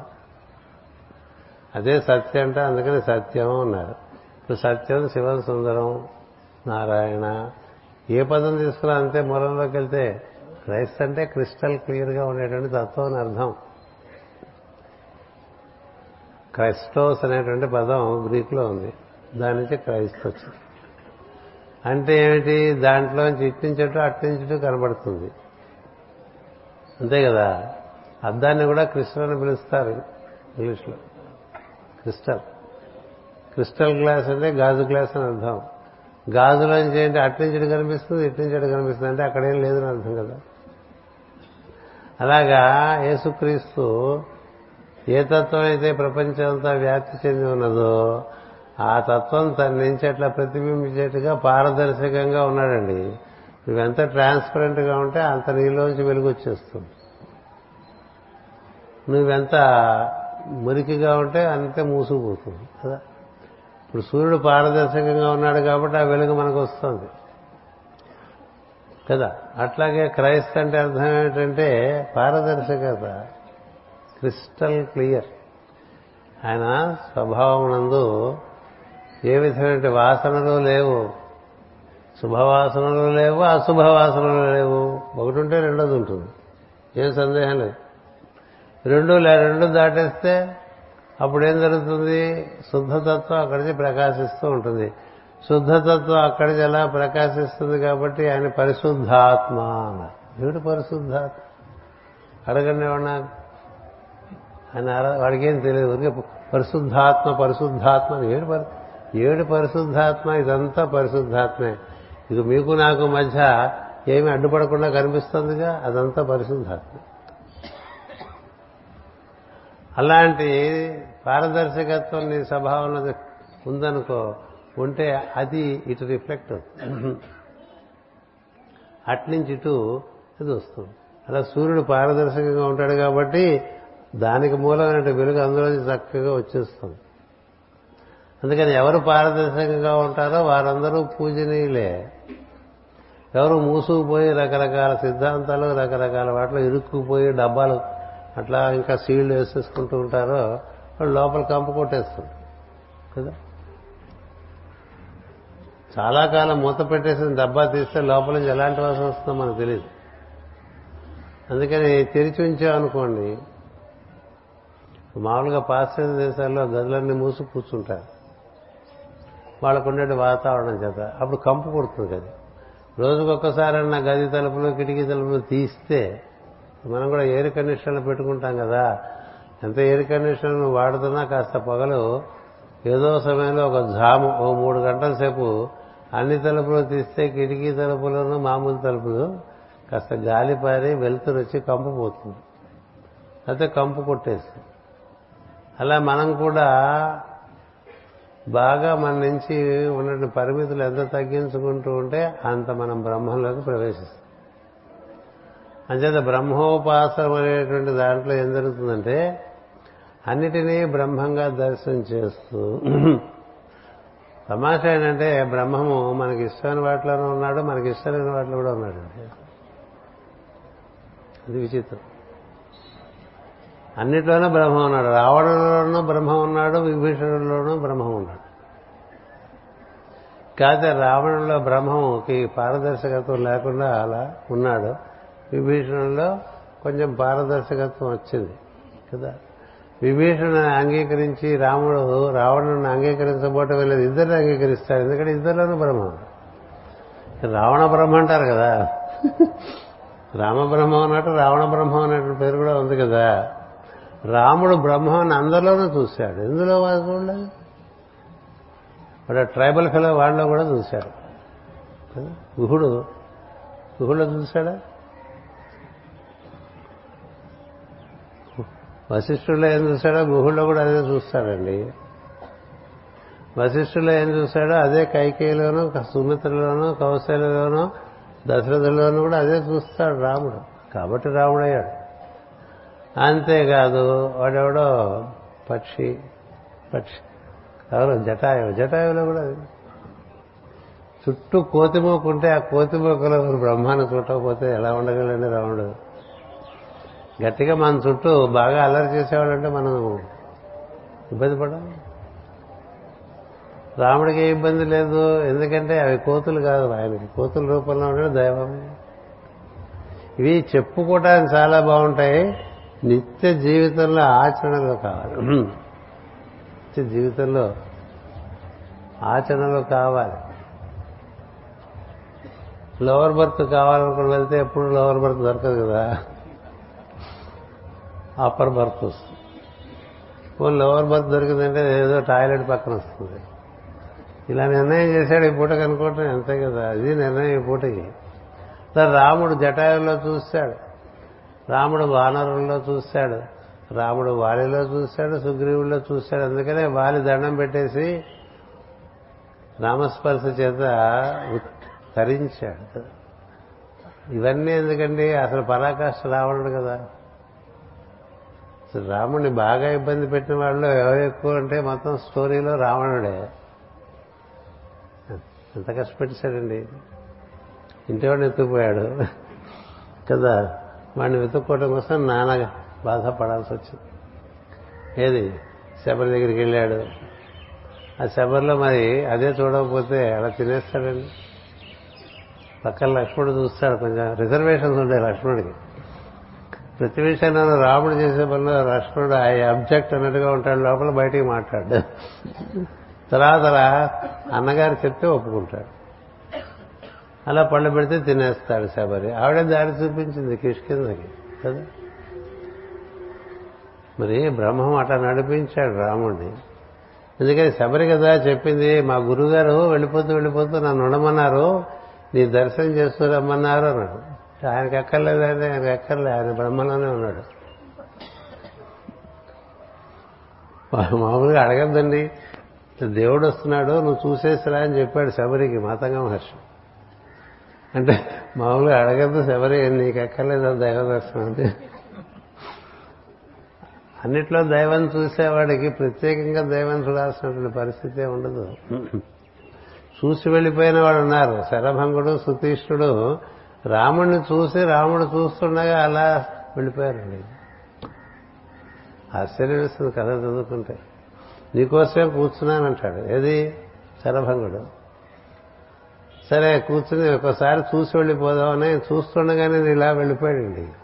దేహం చూస్తున్నా సుతీష్ణుడి దగ్గరికి వెళ్ళమని చెప్పాడు. సుతీష్ణుడి దగ్గరికి వెళ్తే సుతీష్ణుడి దగ్గరికి శరభంగుడి దగ్గరికి రావడం వస్తున్నాడని తెలిసి ఇంద్రుడి నుంచి చెప్తాడు వెళ్ళి నెమ్మదిగా సుతీష్ణుడి దగ్గరికి పంపించని. చెప్పేసి వెళ్ళిపోతాడు. వెళ్ళిపోతే సుతీష్ణుడు అగస్త్యుడి యొక్క శిష్యుడు ఆయన కూడా అలాగే చేస్తాడండి. పైగా వాళ్ళందరూ అడుగుతారు మాకు తపస్సు చేత బోళ్ళు సిద్ధులు వచ్చినాయి బోళ్ళు శక్తులు వచ్చినాయి మేము ఎలాగో పోతున్నాం ఇవన్నీ నువ్వు తీసుకొని. మనమైతే తీసేసుకుంటాం కదా. మా ట్రాన్స్ఫర్ అయిందండి మా ఇంట్లో టీవీ ఉంది. మీరు వాడుకుంటారంటే మన ఇంట్లో టీవీ ఉన్నా ఎక్కడ ఒకటి ఇదిలో సర్దేసుకుంటాం. ఎందుకంటే ఉరికి వస్తుంది కదా. అది రాముడికి మనకి తేడాదే. అందుకని రామచరిత్ర చదువుకోవాలి. రాముడు అంటాడు నేనే సంపాదించుకుంటాను నాకు అవసరమైన నేను సంపాదించుకుంటా నువ్విస్తే నాకేం బాగుంటుంది అన్నాడు. ఇప్పుడు ఆ సిద్ధులన్నీ మామూలుగా సామాన్య సిద్ధులండి. బ్రహ్మదర్శనం చేసిన బ్రహ్మర్షుల దగ్గర ఉండేటువంటి సమస్త సిద్ధులు ఉంటాయి. అవి నేనే సంపాదించుకుంటారే నా అవసరం మేరకు నీ సిద్ధులు నాకెందుకు? వదిలేసి వెళ్ళిపోమని చెప్తాడు. అది రాముడు. ఊరికేస్తే ఎగబడేటువంటి టైప్ మనం అవుతాను. మనం రాముడికి ఎంత ధ్యానం చేస్తే ఉపయోగం ప్రార్థన చేస్తే ఉపయోగం సరే సుతేష్ణుడు ఏం చేస్తాడు? అగస్టు దగ్గరికి పంపిస్తాడు. రాముడికి తనకి పర్సనల్ ప్రోగ్రామ్ ఏం లేదు. బ్రహ్మ ఎలా నడిపిస్తే అలా నడిచాడు చివరికి బ్రహ్మలో చేరిపోయాడు కదా? ఆయన చేత ఇంత అయిపోయిన తర్వాత ఎత్తుకుపోతే ఈ ఈ కృష్ణ శబరి శబరి తర్వాత కిష్కింద కిష్కిందలో వీళ్ళందరూ గోల. ఏదో కాస్త ఉపశమనంగా హనుమంతుడు దొరుకుతాడు ఆయనకి కదా? మొత్తం మొత్తం కిష్కిందలో రావడం పనికి వచ్చేది ఒకటే. ఒకే విషయం అది హనుమంతుడు. వీడి వల్ల పనులు అవుతాయి అనుకున్నాడు ఆయన. కూడా ఈయన పని చేద్దామనే వచ్చాడు. సరే వెళ్ళారు. వెళ్దామంటే వాడు ఎక్కడో ఉన్నాడు. రావడం. దానికి వంతెలు వేసుకెళ్ళాల్సి వచ్చింది. మంత్రులు వేసుకెళ్ళి అక్కడ యుద్ధం చేయాలంటే ఎంత సరుకు తెచ్చుకోవాలండి? మూడు రోజులు గురు పూజలు అంటే ఎన్ని సరుకులు తెస్తే గురు పూజ అయింది? ఇది కేవలం మనం మూడు వేల మంది కూడా లేవు గట్టిగా కదా? మరి ఎన్ని వేల మంది కోతులు తీసుకుని వెళ్ళాడు లంకకి? లంకలో ఏం దొరుకుతాయో ఏం దొరకవో వాళ్ళందరికీ? ఫుడ్ వాటర్ షెల్టర్ ఇవన్నీ చూడద్దండి ఇవన్నీ మోసుకుని ఈ వంతెన కట్టుకుని ఈ సామానంతా లగేజ్ అంతా వేసుకుని కూతులన్నీ వేసుకుని ఆ లంక చేరి ఆ రావణతో యుద్ధం చేయాలంటే వాడు వాడు కనబడినప్పుడు ఎట్లా ఉంటుంది? మండిపోదు. మండిపోదు. లక్ష్మణుడు భగ భగ భగ భగ భగ మండిపోతాడు రావణుని చూడగానే. రాముడికి ఎలా ఉండదండి అది అది చదువుకోవాలి రామాయణం. రావణుడికి ఎలా ఉండదు? కోరి అలా చూస్తాడు రావణుని. ఆ ఘట్టం చాలా అద్భుతం రామాయణం చూసి ఒక చిరునవ్వు నవ్వుతాడండి. ఇది వాడనుకున్నాడు ఈయన ఎక్కడొచ్చేస్తాడులే ఇంత లంకకి? అసాధ్యం కదా మామూలుగా లంక చేరడం. ఎక్కడో ఉంది. ఈ లంక కాదండో ఇది. గుర్తుపెట్టుకోండి. ఇట్లా దాటేసే లంక కాదు అది. అది అది భూమధ్య రేఖ కన్నా ఇంకా వెనకాల దక్షిణ ధ్రువానికి దగ్గరగా ఉండే లంక ఇప్పుడు లేదు అది మునిగిపోయింది. మనం ఈ లంక పట్టుకుని నాన్న బాధపడిపోతూ ఉంటాం. మన సంగతి వదిలేండి మనం బొత్తిగా ఏమీ తెలియని వాళ్ళు అన్ని తెలుసు అనుకుంటాం. భారతీయుడికి ఉన్నటువంటి ఏకైక కళ్యాణ గుణం అంటే వాడికి ఏమీ తెలియదు అన్ని తెలుసు అనుకుంటాడు. ఏమీ తెలియదు. తెలుసుకుందామన్న ఉద్దేశం కూడా లేదు. అది వచ్చి కూడా. అంచేత అలా ఉండిపోతాం. ఎప్పుడు భగవంతుడే మనం రక్షించుకోవాలి. అందుకే ఆయన వచ్చాడు. వీళ్ళని మనమే రక్షించడానికి ఇంకో మార్గం లేదని. ఆ రావణుని చూసి నవ్వితే ఆ నవ్వులోంచి రావణుడు పడిపోతాడండి లోపల. ఎందుకని రావణులో ఉండేటువంటి వాడు ఎవడు? బ్రహ్మమే మనం కొంతమంది చూస్తే నవ్వుతాం కొంతమంది చూస్తే మొహం ముడుచుకుపోతుంది బాగుండదు అలా ముడుచుకుపోయాక నవ్వు అని చెప్పి లోపలికి చెప్తున్న నవ్వదు ఫేస్. ఇప్పుడు ముడుచుకుపోయి ఉంటుంది. ఎందుకని ఇష్టం లేదు. అసలు ఇష్టం లేని వాళ్ళే మాటి మాటికి ఎదురొస్తుంటారు. అదేంటండి? అంచేత హాయిగా నువ్వు నవ్వగలవు అది బ్రహ్మమే అనుకుంటే నవ్వగలవు. నువ్వు అన్నిట్లోనూ బ్రహ్మాన్ని చూడటం అనేటువంటి మార్గము అది భాగవత మార్గమే దాన్నిట్లోనూ విష్ణువుని చూడు అన్నారు. విష్ణు అంటే అర్థం మళ్ళీ మనం మనం వేసుకునే కానిస్టేబుల్ బొమ్మ కాదు. ఎదుగుగా నిలబడి రెండు చేతులు ఇలా పెట్టుకుని రెండు చేతుల కింద అది కాదు బొమ్మ. విష్ణు అంటే బొమ్మ అనుకోకండి శివుడు అంటే అట్లా పాములు తిరిగేవాడు అనుకోబోకండి. శివుడు అంటే శుభంకరమైనటువంటి తత్వము అని అర్థం. విష్ణువు అంటే సర్వవ్యాపకమైన తత్వము అని అర్థం. బ్రహ్మము అంటే వ్యక్తమయ్యేటువంటి తత్వం. ఒకే తత్వం మూడు రకాలు మనకి కొన్ని కొన్ని ఇట్లా కన్సెప్టులైజ్ చేసి మైండ్లో అలా ఫిక్స్ చేసుకున్నామండి ఆ ఫిక్స్ చేసుకోవడం వల్ల మనకి చాలా ఇబ్బంది చాలా ఇబ్బందులు ఉన్నాయి. ఎవరు? ఇందులో. అందుకనే మీరు దేన్ని చూసినా అది బ్రహ్మమే అనుకున్నారనుకోండి మీరు ఈ రోజున ఇవాళ ఏం వారం? ఆదివారం. ఏదో ఇవాళ మనకి ఆదినారాయణ స్వామి పూజ చేస్తాం ఆదినారాయణమూర్తి సూర్యనారాయణమూర్తి అంటాం ఆదినారాయణనా సూర్యనారాయణనా సత్యనారాయణనా నారాయణుడే కదా? సూర్యనారాయణమూర్తి గుడికి వెళ్ళే ఉంటాడు. అది సూర్యనారాయణమూర్తిని కూడా పడకలేండి మావాడు. సూర్యనారాయణమూర్తి అంటాడు సున్నంలే. అయితే సున్నంలో కూడా బ్రహ్మ ఉన్నాడు అనుకుంటే గొడవ లేదు. ఎందులో అయినా బ్రహ్మ ఉన్నవాడికి ఇంకా ప్రాబ్లం లేదండి. అలా ఉన్నటువంటి వాళ్ళే మహాసిద్ధులు మహాజ్ఞానులు. వాళ్ళు ఎవరుగా పెళ్ళిప్పులా ఉంటారు. మన గురువు గారు ఎప్పుడు శుభ్రంగా స్నానం చేసేసి తెల్లబట్టలు వేసుకుని తిరునామం పెట్టుకుంటే అలా సూర్యుడు బయటకు వచ్చినట్టుగా ఉండేది మనం కదా? అలాగే ఆయన ఒక ఆయన కలిశారు మీకు ఎప్పుడు చెప్తూ ఉంటుంది మనకి కావాలి తెలుసుకోవాల్సిన విషయం. భక్తరాజు మహారాజ్ అని ఆయన అసలు పొద్దున పదింటి వరకు స్నానమే చేయడు. తోస్తే తోసినప్పుడు చేస్తాడు స్నానం అంతే. సో ఎవరో తీసుకెళ్ళారు ఒక మాస్టర్ గారి యొక్క అభిమానం ఉన్నటువంటి ఒక ఐఏఎస్ ఆఫీసర్. ఈయన తీసుకుని మాస్టర్ గారిని తీసుకుని ఇక్కడ మహారాజు ఉన్నారు చూద్దామంటే చూద్దాం ఉన్నారు ఇక అలా చూద్దాం అన్నప్పుడు ఆ సలహా బ్రహ్మ నుంచి వచ్చినట్టే లెక్క మనసు గారికి.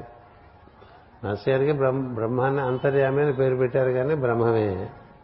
అంతర్యామి బహిర్యామి. అలాగే పది చూద్దాం ఉన్నారు ఆయన వెళ్ళారు. వెళ్తే పదింటికి ఆయన అట్లా కూర్చుని ఉన్నాడు ఆ భక్తరాజు మహారాజు గారు. ఏది బట్టలు కూడా మార్చుకోలేదు. బట్టలు కూడా అక్కడ మంచం ఉంది. ఆ మంచం మీద కూర్చున్నాడు కూర్చుంటే ఈయనేమో మరి మాస్టర్ గారు ఎలా ఉంటారంటే తూర్పును ఉదయించి బయటకు వచ్చినట్టు సూర్యుడిలాగా ఉంటారు ఆయన పొందునే కదా? అలా ఉన్నట్టు దగదగలాడుతూ ఈయన వచ్చారు. వస్తే ఆయన చూశారు. ఆయన ఆయన చూశారు. చూస్తే మాస్టర్ గారు ఆయన చూసినప్పుడు ఆయన మాట్లాడారు ఇట్ ఈజ్ ఇన్ ఇట్ అన్నాడు. అంతే ఇంగ్లీష్లో పైగా ఆయనకి ఇంగ్లీష్ మామూలుగా హిందీ మరాఠీ మాట్లాడతారు. ఇట్ ఈజ్ ఇన్ ఇట్ అన్నాడు. అంతే అయిపోయింది మాస్టర్ గారు. అది ఇది- అది ఇందులో ఉందన్నాడు. అది ఇందులో ఉందన్నాడు. ఇది ఏదో? నువ్వు చూస్తున్నావు అది ఉందిరా ఇక్కడ అని అంటే ఆయన ఏం చూస్తున్నారో ఈయనకి అర్థమైపోయింది. ఏది? మా భక్తరాజు మహారాజు. ఇట్ ఈజ్ ఇన్ ఇట్ అని నవ్వు నవ్వారండి అది అమూలుంది మమ్మ కదా? అమూలేనా ఇట్ ఈజ్ ఇన్ ఇట్ ఇలా కనకొడుతూ ఆయన మాట మాట ఇలా కనకొడుతూ ఉంటారు. ఓ మాట మాట్లాడి నీకు అర్థమైందే అన్నట్టుగా.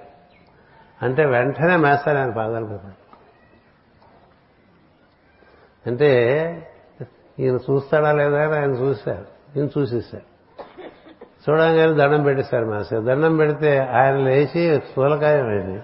ఆయన దండం పెట్టారు దండం పెట్టినప్పుడు ఆయన అన్నారు మాస్టర్ తన మాస్టర్ భావాలన్నీ టకటకటగా ఆయన హీ కుడ్ రీడ్ చదివేసి మీరు తూర్పు వారు మీ ఆచారాలు చాలా బాగుంటాయి నాకు ఆనందం కలిగిస్తాయి. మేము పడవటి వాళ్ళం. అన్నారు పడవనేటి తూర్పు ఏంటి బ్రహ్మంలో ఉంటే? కదా మేము ఇలాగే ఉంటాం. అని ఈరోజు ఇక్కడ భోజనం చేసి వెళ్ళండి అని. అని ఈ లోపల మాస్టర్ లోపల ఒక భావన రాబోతుంటే స్నానం చేసే వంట వండుతా అని చెప్తారు అంత గొప్ప అని హిందీలో చెప్పారు. వాళ్ళ వాళ్ళకి ఒరే తూర్పు నుంచి మహాయోగి వచ్చారు.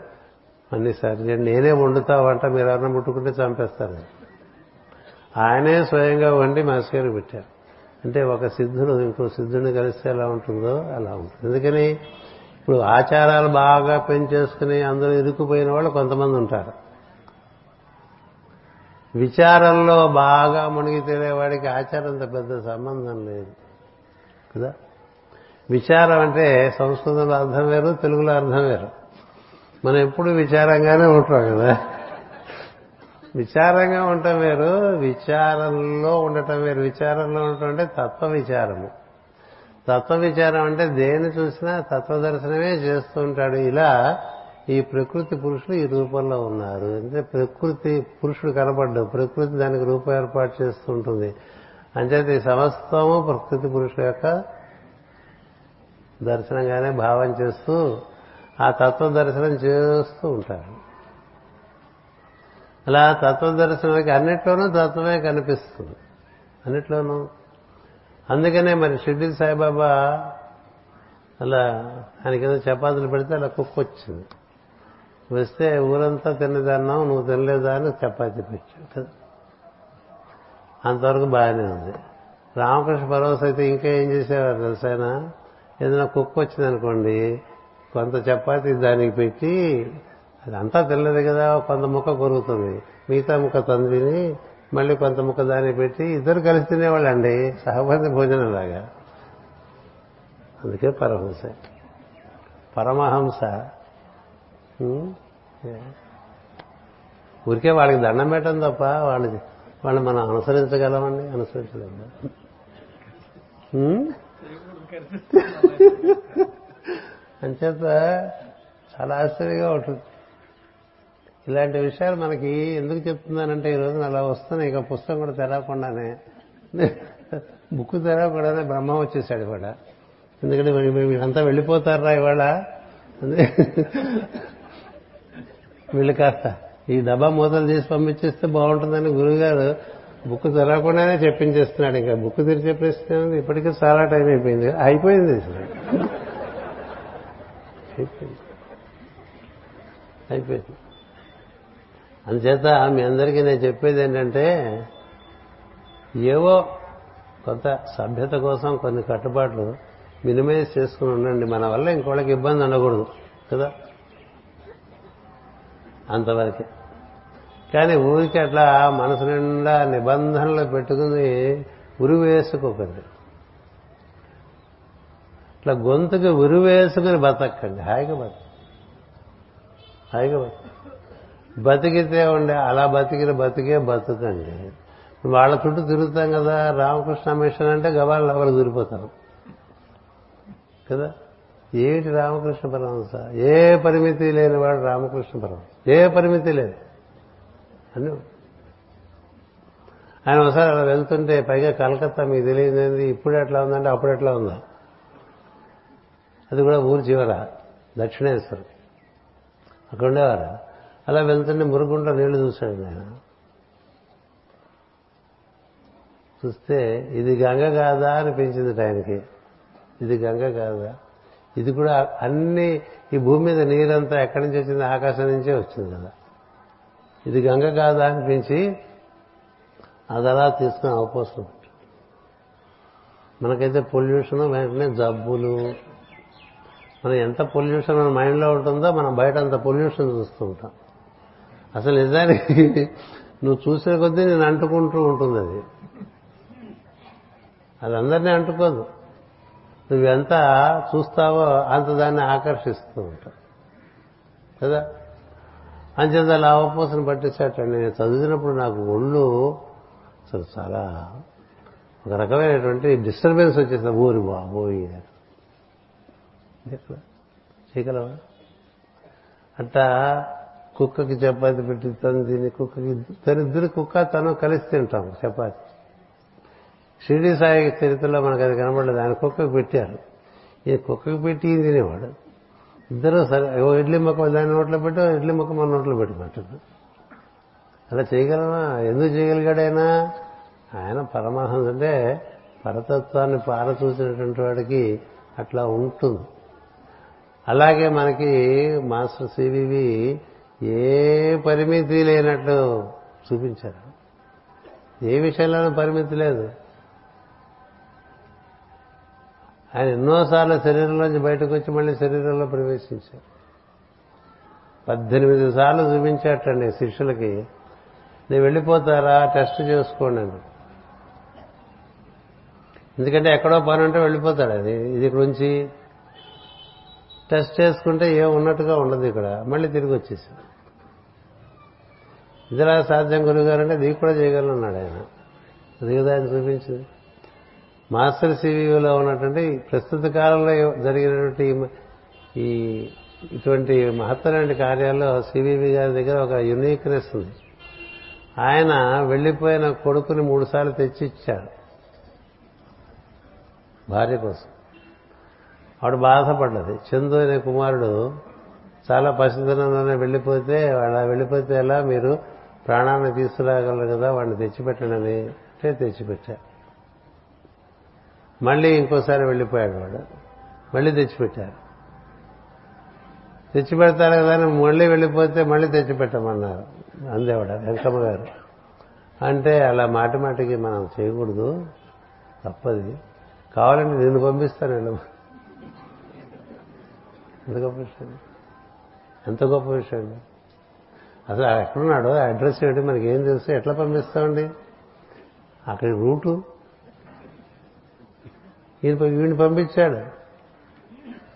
పంపిస్తే దారిలో కొంత దూరం వెళ్ళిన తర్వాత ఆ చందు అనేటువంటి వాడు ఆయన చాలా మహాసిద్ధుడు. ఆయన సత్యలోకం నుంచి దిగొచ్చాడు ఈయన కోసం. ఈయన కోసం సత్యలోకం నుంచి దిగొచ్చినటువంటి వాడు ఆ చందు అనే పేరు కలిగినట్టు పిల్లవాడు. వాడు వచ్చిన పని అయిపోయింది వాడు వెళ్ళిపోయాడు. మనకి వాడిని డిస్టర్బ్ చేయకూడదంటే ఇక్కడ వదలదు కదా తల్లి ప్రేమ కదా అలా ఉంటుంది సందేహం లేదు. అలా అలా కాదు తీసుకురామంటే రెండు సార్లు తెచ్చాడు. మూడోసారి నువ్వే వెళ్ళినాడు. పంపించాడు. పంపిస్తే దారిలో చందు కిందకి వెళ్ళిపోయాడు అనేటువంటి వార్త వినిపిస్తుంది చోట్లో. వినిపిస్తే పాప వీడి కిందకు వచ్చేస్తుంటే మాస్ గారు చూశారు నిన్ను ట్రిక్ చేశారు అక్కడ లోకంలో. ఇంద్రలోకంలో నిన్ను ట్రిక్ చేశారు వాడు రాలేదు అక్కడే ఉన్నాడు అని చెప్పి ట్రిక్ ది ట్రిక్ అని మనం చెప్తూ ఉంటాం కదా. మన ఊరికే ట్రిక్ చూడలేం మనకే తెలుస్తుంది. ఆయన ట్రిక్ ది ట్రిక్ అన్నాడు. అంటే ఆవిడకి వెంటనే మళ్ళీ పురోగమించిందండి. పురోగమించి వెళ్ళిందండి. వెళ్తే అక్కడ జీవుడు ఉన్నాడండి. తన కొడుకే అని గుర్తించిందండి. వాడిని పలకరించి ఎలా నాన్న ఎలా ఉన్నావు? వస్తావా? అంటే నేను చెప్పే కదా. అదే కదా. ఎవరు నువ్వు? అని అడుగుతాడు. ఎవరు నువ్వు? అని అడిగితే గుండె పేలిపోదండి. ఇప్పుడు మన పిల్లవాళ్ళు ఎవరన్నా మనం ఎవడ ఎవరు నువ్వంటే వెంటనే మనం సైకేట్రీకి తీసుకుపోతాం. కదా? వీడికి ఏదో తేడా పడ్డది మరి మందులు మనం హోమియో మందులు పనిచేస్తావో చేయవో మనకు అదో భయం. కొంత అలోపతి ట్రై చేసి అది కుదరపోతే అప్పుడు హోమియోపతికి వచ్చేస్తుంటాం. అంచేత ఆవిడ అడిగితే వాడు అసలు ఏమీ ఈవిడేమీ కానట్టుగా చూశాడండి ఎవరు నువ్వు? నువ్వు నాకు తల్లి ఏమిటి? మోహం పోయింది. అందుకే పంపించాడు పంపిస్తే వచ్చేసింది. వచ్చేసి ఏం జరిగిందని అడిగాడు ఈయన అడిగితే నాకు అర్థమైంది లేండి అని చెప్పింది ఇంకేం చెప్తుంది అట్లాగే ఒక్కడు సుందరం అనే వాడిని అలాగే పంపించేశాడు అసలు. ఎవరినైనా ఎక్కడికైనా పంపించేసి మళ్ళీ తిరిగి పట్టుకురాగలిగిన ప్రజ్ఞ అండి అది. ఈ చేతిలో ఉంది మరణం అని చెప్పారు ఈ చేతిలో నా ఎవరి మరణమైనా నా చేతిలోనే ఉంది. ఎవరికి అమృతత్వమైనా నా చేతిలోనే ఉంది. నేను అనుమతిస్తే గాని మరణం నిన్ను ముట్టుకోదని చెప్పాడు ఒక శిష్యుడికి ఆయన. ఊరికే భయపడిపోతూ ఉంటాం కదా. జాతకాలు చూసుకుని అప్పుడు వెళ్ళిపోతారని తెలుసుకున్నాడు ఒక ఆయన. ఏది? పోతురాజు నరసింహం గారని మహావేదాంతి. ఆయన అంటే మాస్టర్ సివి గారి శిష్యులలో సమకాలలో అంత మేధావి ఇంకొకరు లేరు. అంత గొప్పవాడారు అంటే కొంచెం పరిమితమైన భావంతో చెప్పాలంటే మనవాడే తెలుగువాడే. పోతురాజు నరసింహం గారు. ఆయన మహామేధావి మహాజ్ఞాని అన్ని చదువుకున్నాడు అన్ని తెలిసినటువంటి వాడు. అదృష్టం కొద్దీ సివివి గారి ఎందు ఆయనకి భక్తి విశ్వాసం ఏర్పడింది. ఆయన మహా జ్యోతిష పండితుడు కూడా. ఆయన జ్యోతిష్యం చూసుకుని తనకి మారకం ఉందని తెలుసుకుని ఇంకా ఇద్దరు ముగ్గురు ఫ్రెండ్స్ ఉంటారు కదా జ్యోతిషుడు ఒకడే ఉంటాడా? వాడికి బోల్డ్ నెట్వర్క్ ఉంటుంది. మిగతా ఎస్ట్రాలజర్స్ అందరితో ఫ్రెండ్షిప్ ఉంటుంది కదా? ఓ డబ్బును వాడికి ఓ డబ్బును వాడితో ఫ్రెండ్షిప్ ఉంటుంది. ఓ బ్యాంకర్ ఇంకో బ్యాంకర్తోనూ ఒక ఆఫీసర్కి ఇంకో ఆఫీసర్తోనూ కదా? ఓ రాజకీయ నాయకుడు ఇంకో గుంపులు కదా ఇవన్నీ క్లబ్స్ అందుకని ఎస్ట్రాలజికల్ ఫ్రెండ్స్ అందరినీ కన్సిడర్ చేస్తే వాళ్ళు కూడా కన్ఫర్మ్ చేశారు. నువ్వు అనుకుంటుంది కరెక్టే వెళ్ళిపోయే టైం అని. సరే అందరినీ కన్సల్ట్ చేసాం. మన అందరినీ కన్సల్ట్ చేసిన తర్వాత గురువు గారిని అడుగుతాం. అది తమాషా. ముందే అడిగితే పోలే. ఆయనకు ఉత్తరం రాశాడు ఆయన ఇలా నాకు ఉంది మారకం అది కనిపిస్తుంది. నన్ను ఇప్పుడు ఏ నా కర్తవ్యం ఏంటి మీరు చెప్పండి అలా చేస్తా ఉంటే నువ్వెవడో నీ మరణం గురించి నిర్ణయం చేసుకోవడానికి అన్నాడు నీ మరణం నీ చేతిలో లేదు నా చేతుల్లో ఉంది. గ్రహాల చేతుల్లో కూడా లేదని రాసి ఉత్తరాలు ఉన్నాయి ఇది మనం టాటా కాదు ఇది. టా అని చేర్చక్కలే ఉత్తరాలు ఉన్నాయి. నీ మరణం నీ చేతిలో లేదు గ్రహాల చేతిలో లేదు నా చేతిలో ఉంది నేను సంకల్పిస్తే నువ్వు పోలేవని చెప్పి. నువ్వు పోదాన ప్రయత్నం మానేసి సాధన చేసుకో బ్రహ్మత్వం పొందిన తర్వాత పోవచ్చులే అని అంతే. మరి ఇలాంటి నిదర్శనాలు చూపించినప్పుడు మరి ఎంత ఆశ్చర్యం. అందుకని బ్రహ్మమే రాశారు చెప్పారు కదా నేనే బ్రహ్మము బ్రహ్మమే నేను. నేను వేరు బ్రహ్మం వేరు అనుకోబోకండి బ్రహ్మమే నేనుగా ఉన్నాను. నన్ను తలుచుకుంటే బ్రహ్మాన్ని తలుచుకుంటే బ్రహ్మాన్ని తలుచుకుంటే నేను మీకు ప్రత్యక్షం అవుతాను ఇలాంటివి ఇట్లా ఈ పుస్తకంలో నూట ఎనభై మనం రాసుకుని ఉన్నాయండి. మరి పుస్తకం ఉంటుంది ఉంది కాబట్టి ఒక్క మాట ఇందులో కూడా చదివేసి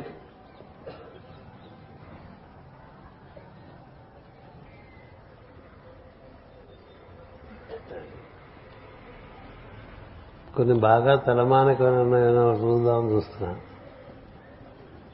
ప్రార్థన ఎందు కూర్చున్న వారిని తట్టి లేకపోతే అసభ్యత. అత్యవసరమైనతో చిటిక వేయవచ్చును అన్నారు. మనం అవన్నీ లేపాలండి లేపేంత వరకు ఆ పరిస్థితి వాడు కలిగి కలిగించారు లేచే ఉంటారు కదా.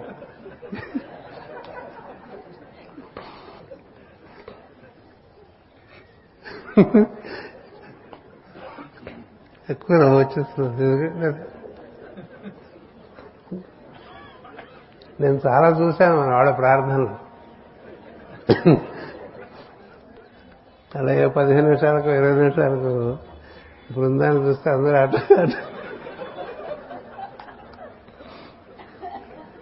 అటు ఇటు చూస్తూ ఉంటారు పాపం. ఎందుకంటే లేచి వెళ్ళిపోతే బాగుండదని కదా. చేస్తారు? అడ్డు మన మీద ఆయనకి అంత నమ్మకం అలాంటివి కూడా రాసి ఇచ్చారు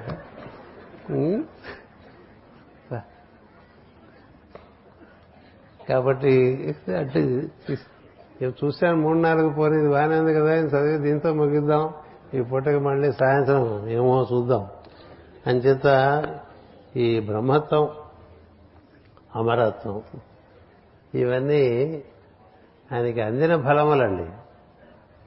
అందిన ఫలం. అందిన ఫలం అంటే చేతిలో ఉందని అర్థం కదా? అది ఎవరికైనా ఇవ్వగలడు ఎవరికైనా ఇవ్వగలడు వీడికి ఇలా ఇచ్చాడంటానికి ఏం లేదు. కదా? మరి అడ్వకేట్కి ఇచ్చేసాడు ఆయన. అడ్వకేట్ అంటే బుర్రంతా పిచ్చికిపోయి ఉంటుంది. మాకు ఉన్నాడు కొంచెం అడ్వకేట్. ఎందుకంటే ఊళ్ళో వాళ్ళ కేసులు విడి బుర్రనే ఉంటాయి కదా? అందుకని అశాంతి ఎమ్మన్ గారికి. భరించలేక వెళ్తే అలా చిటికలో ఏమిటో మరి? మరి మనకెందుకు జరగట్లేదు అనిపిస్తుంది. కదా? అలా మార్చేశారే. కానీ అంత స్పీడ్ వద్దులండి నెమ్మదిగా మార్చండి అని వేడుకుంటూ ఉండాలి. ఏదైనప్పటికీ మనలో మనకుండే పరిమితులన్నీ మన దాటించడానికే మన దగ్గరికి గురువుగారు దిగి వచ్చారు. అంచేత పక్కన పెట్టేసి హాయిగా ఉంటుంది నేర్చుకోండి. మనం ఏర్పరచుకున్నటువంటి పరిమితుల్లో మనం పరిమితంగా ఉండిపోకుండా అపరిమితత్వంలోకి పెరగడానికి ప్రయత్నం చేయండి. స్వస్తి ప్రజాభ్య పరిపాలయంతాం. న్యాయేన మార్గేణ మహిం మహేషా గోబ్రాహ్మణేభ్య శుభమస్తు నిత్యం. లోకా సమస్త సుఖినో భవంతు. లోకా సమస్త సుఖినో భవంతు. లోకా సమస్త సుఖినో భవంతు. ఓం శాంతి శాంతి శాంతి.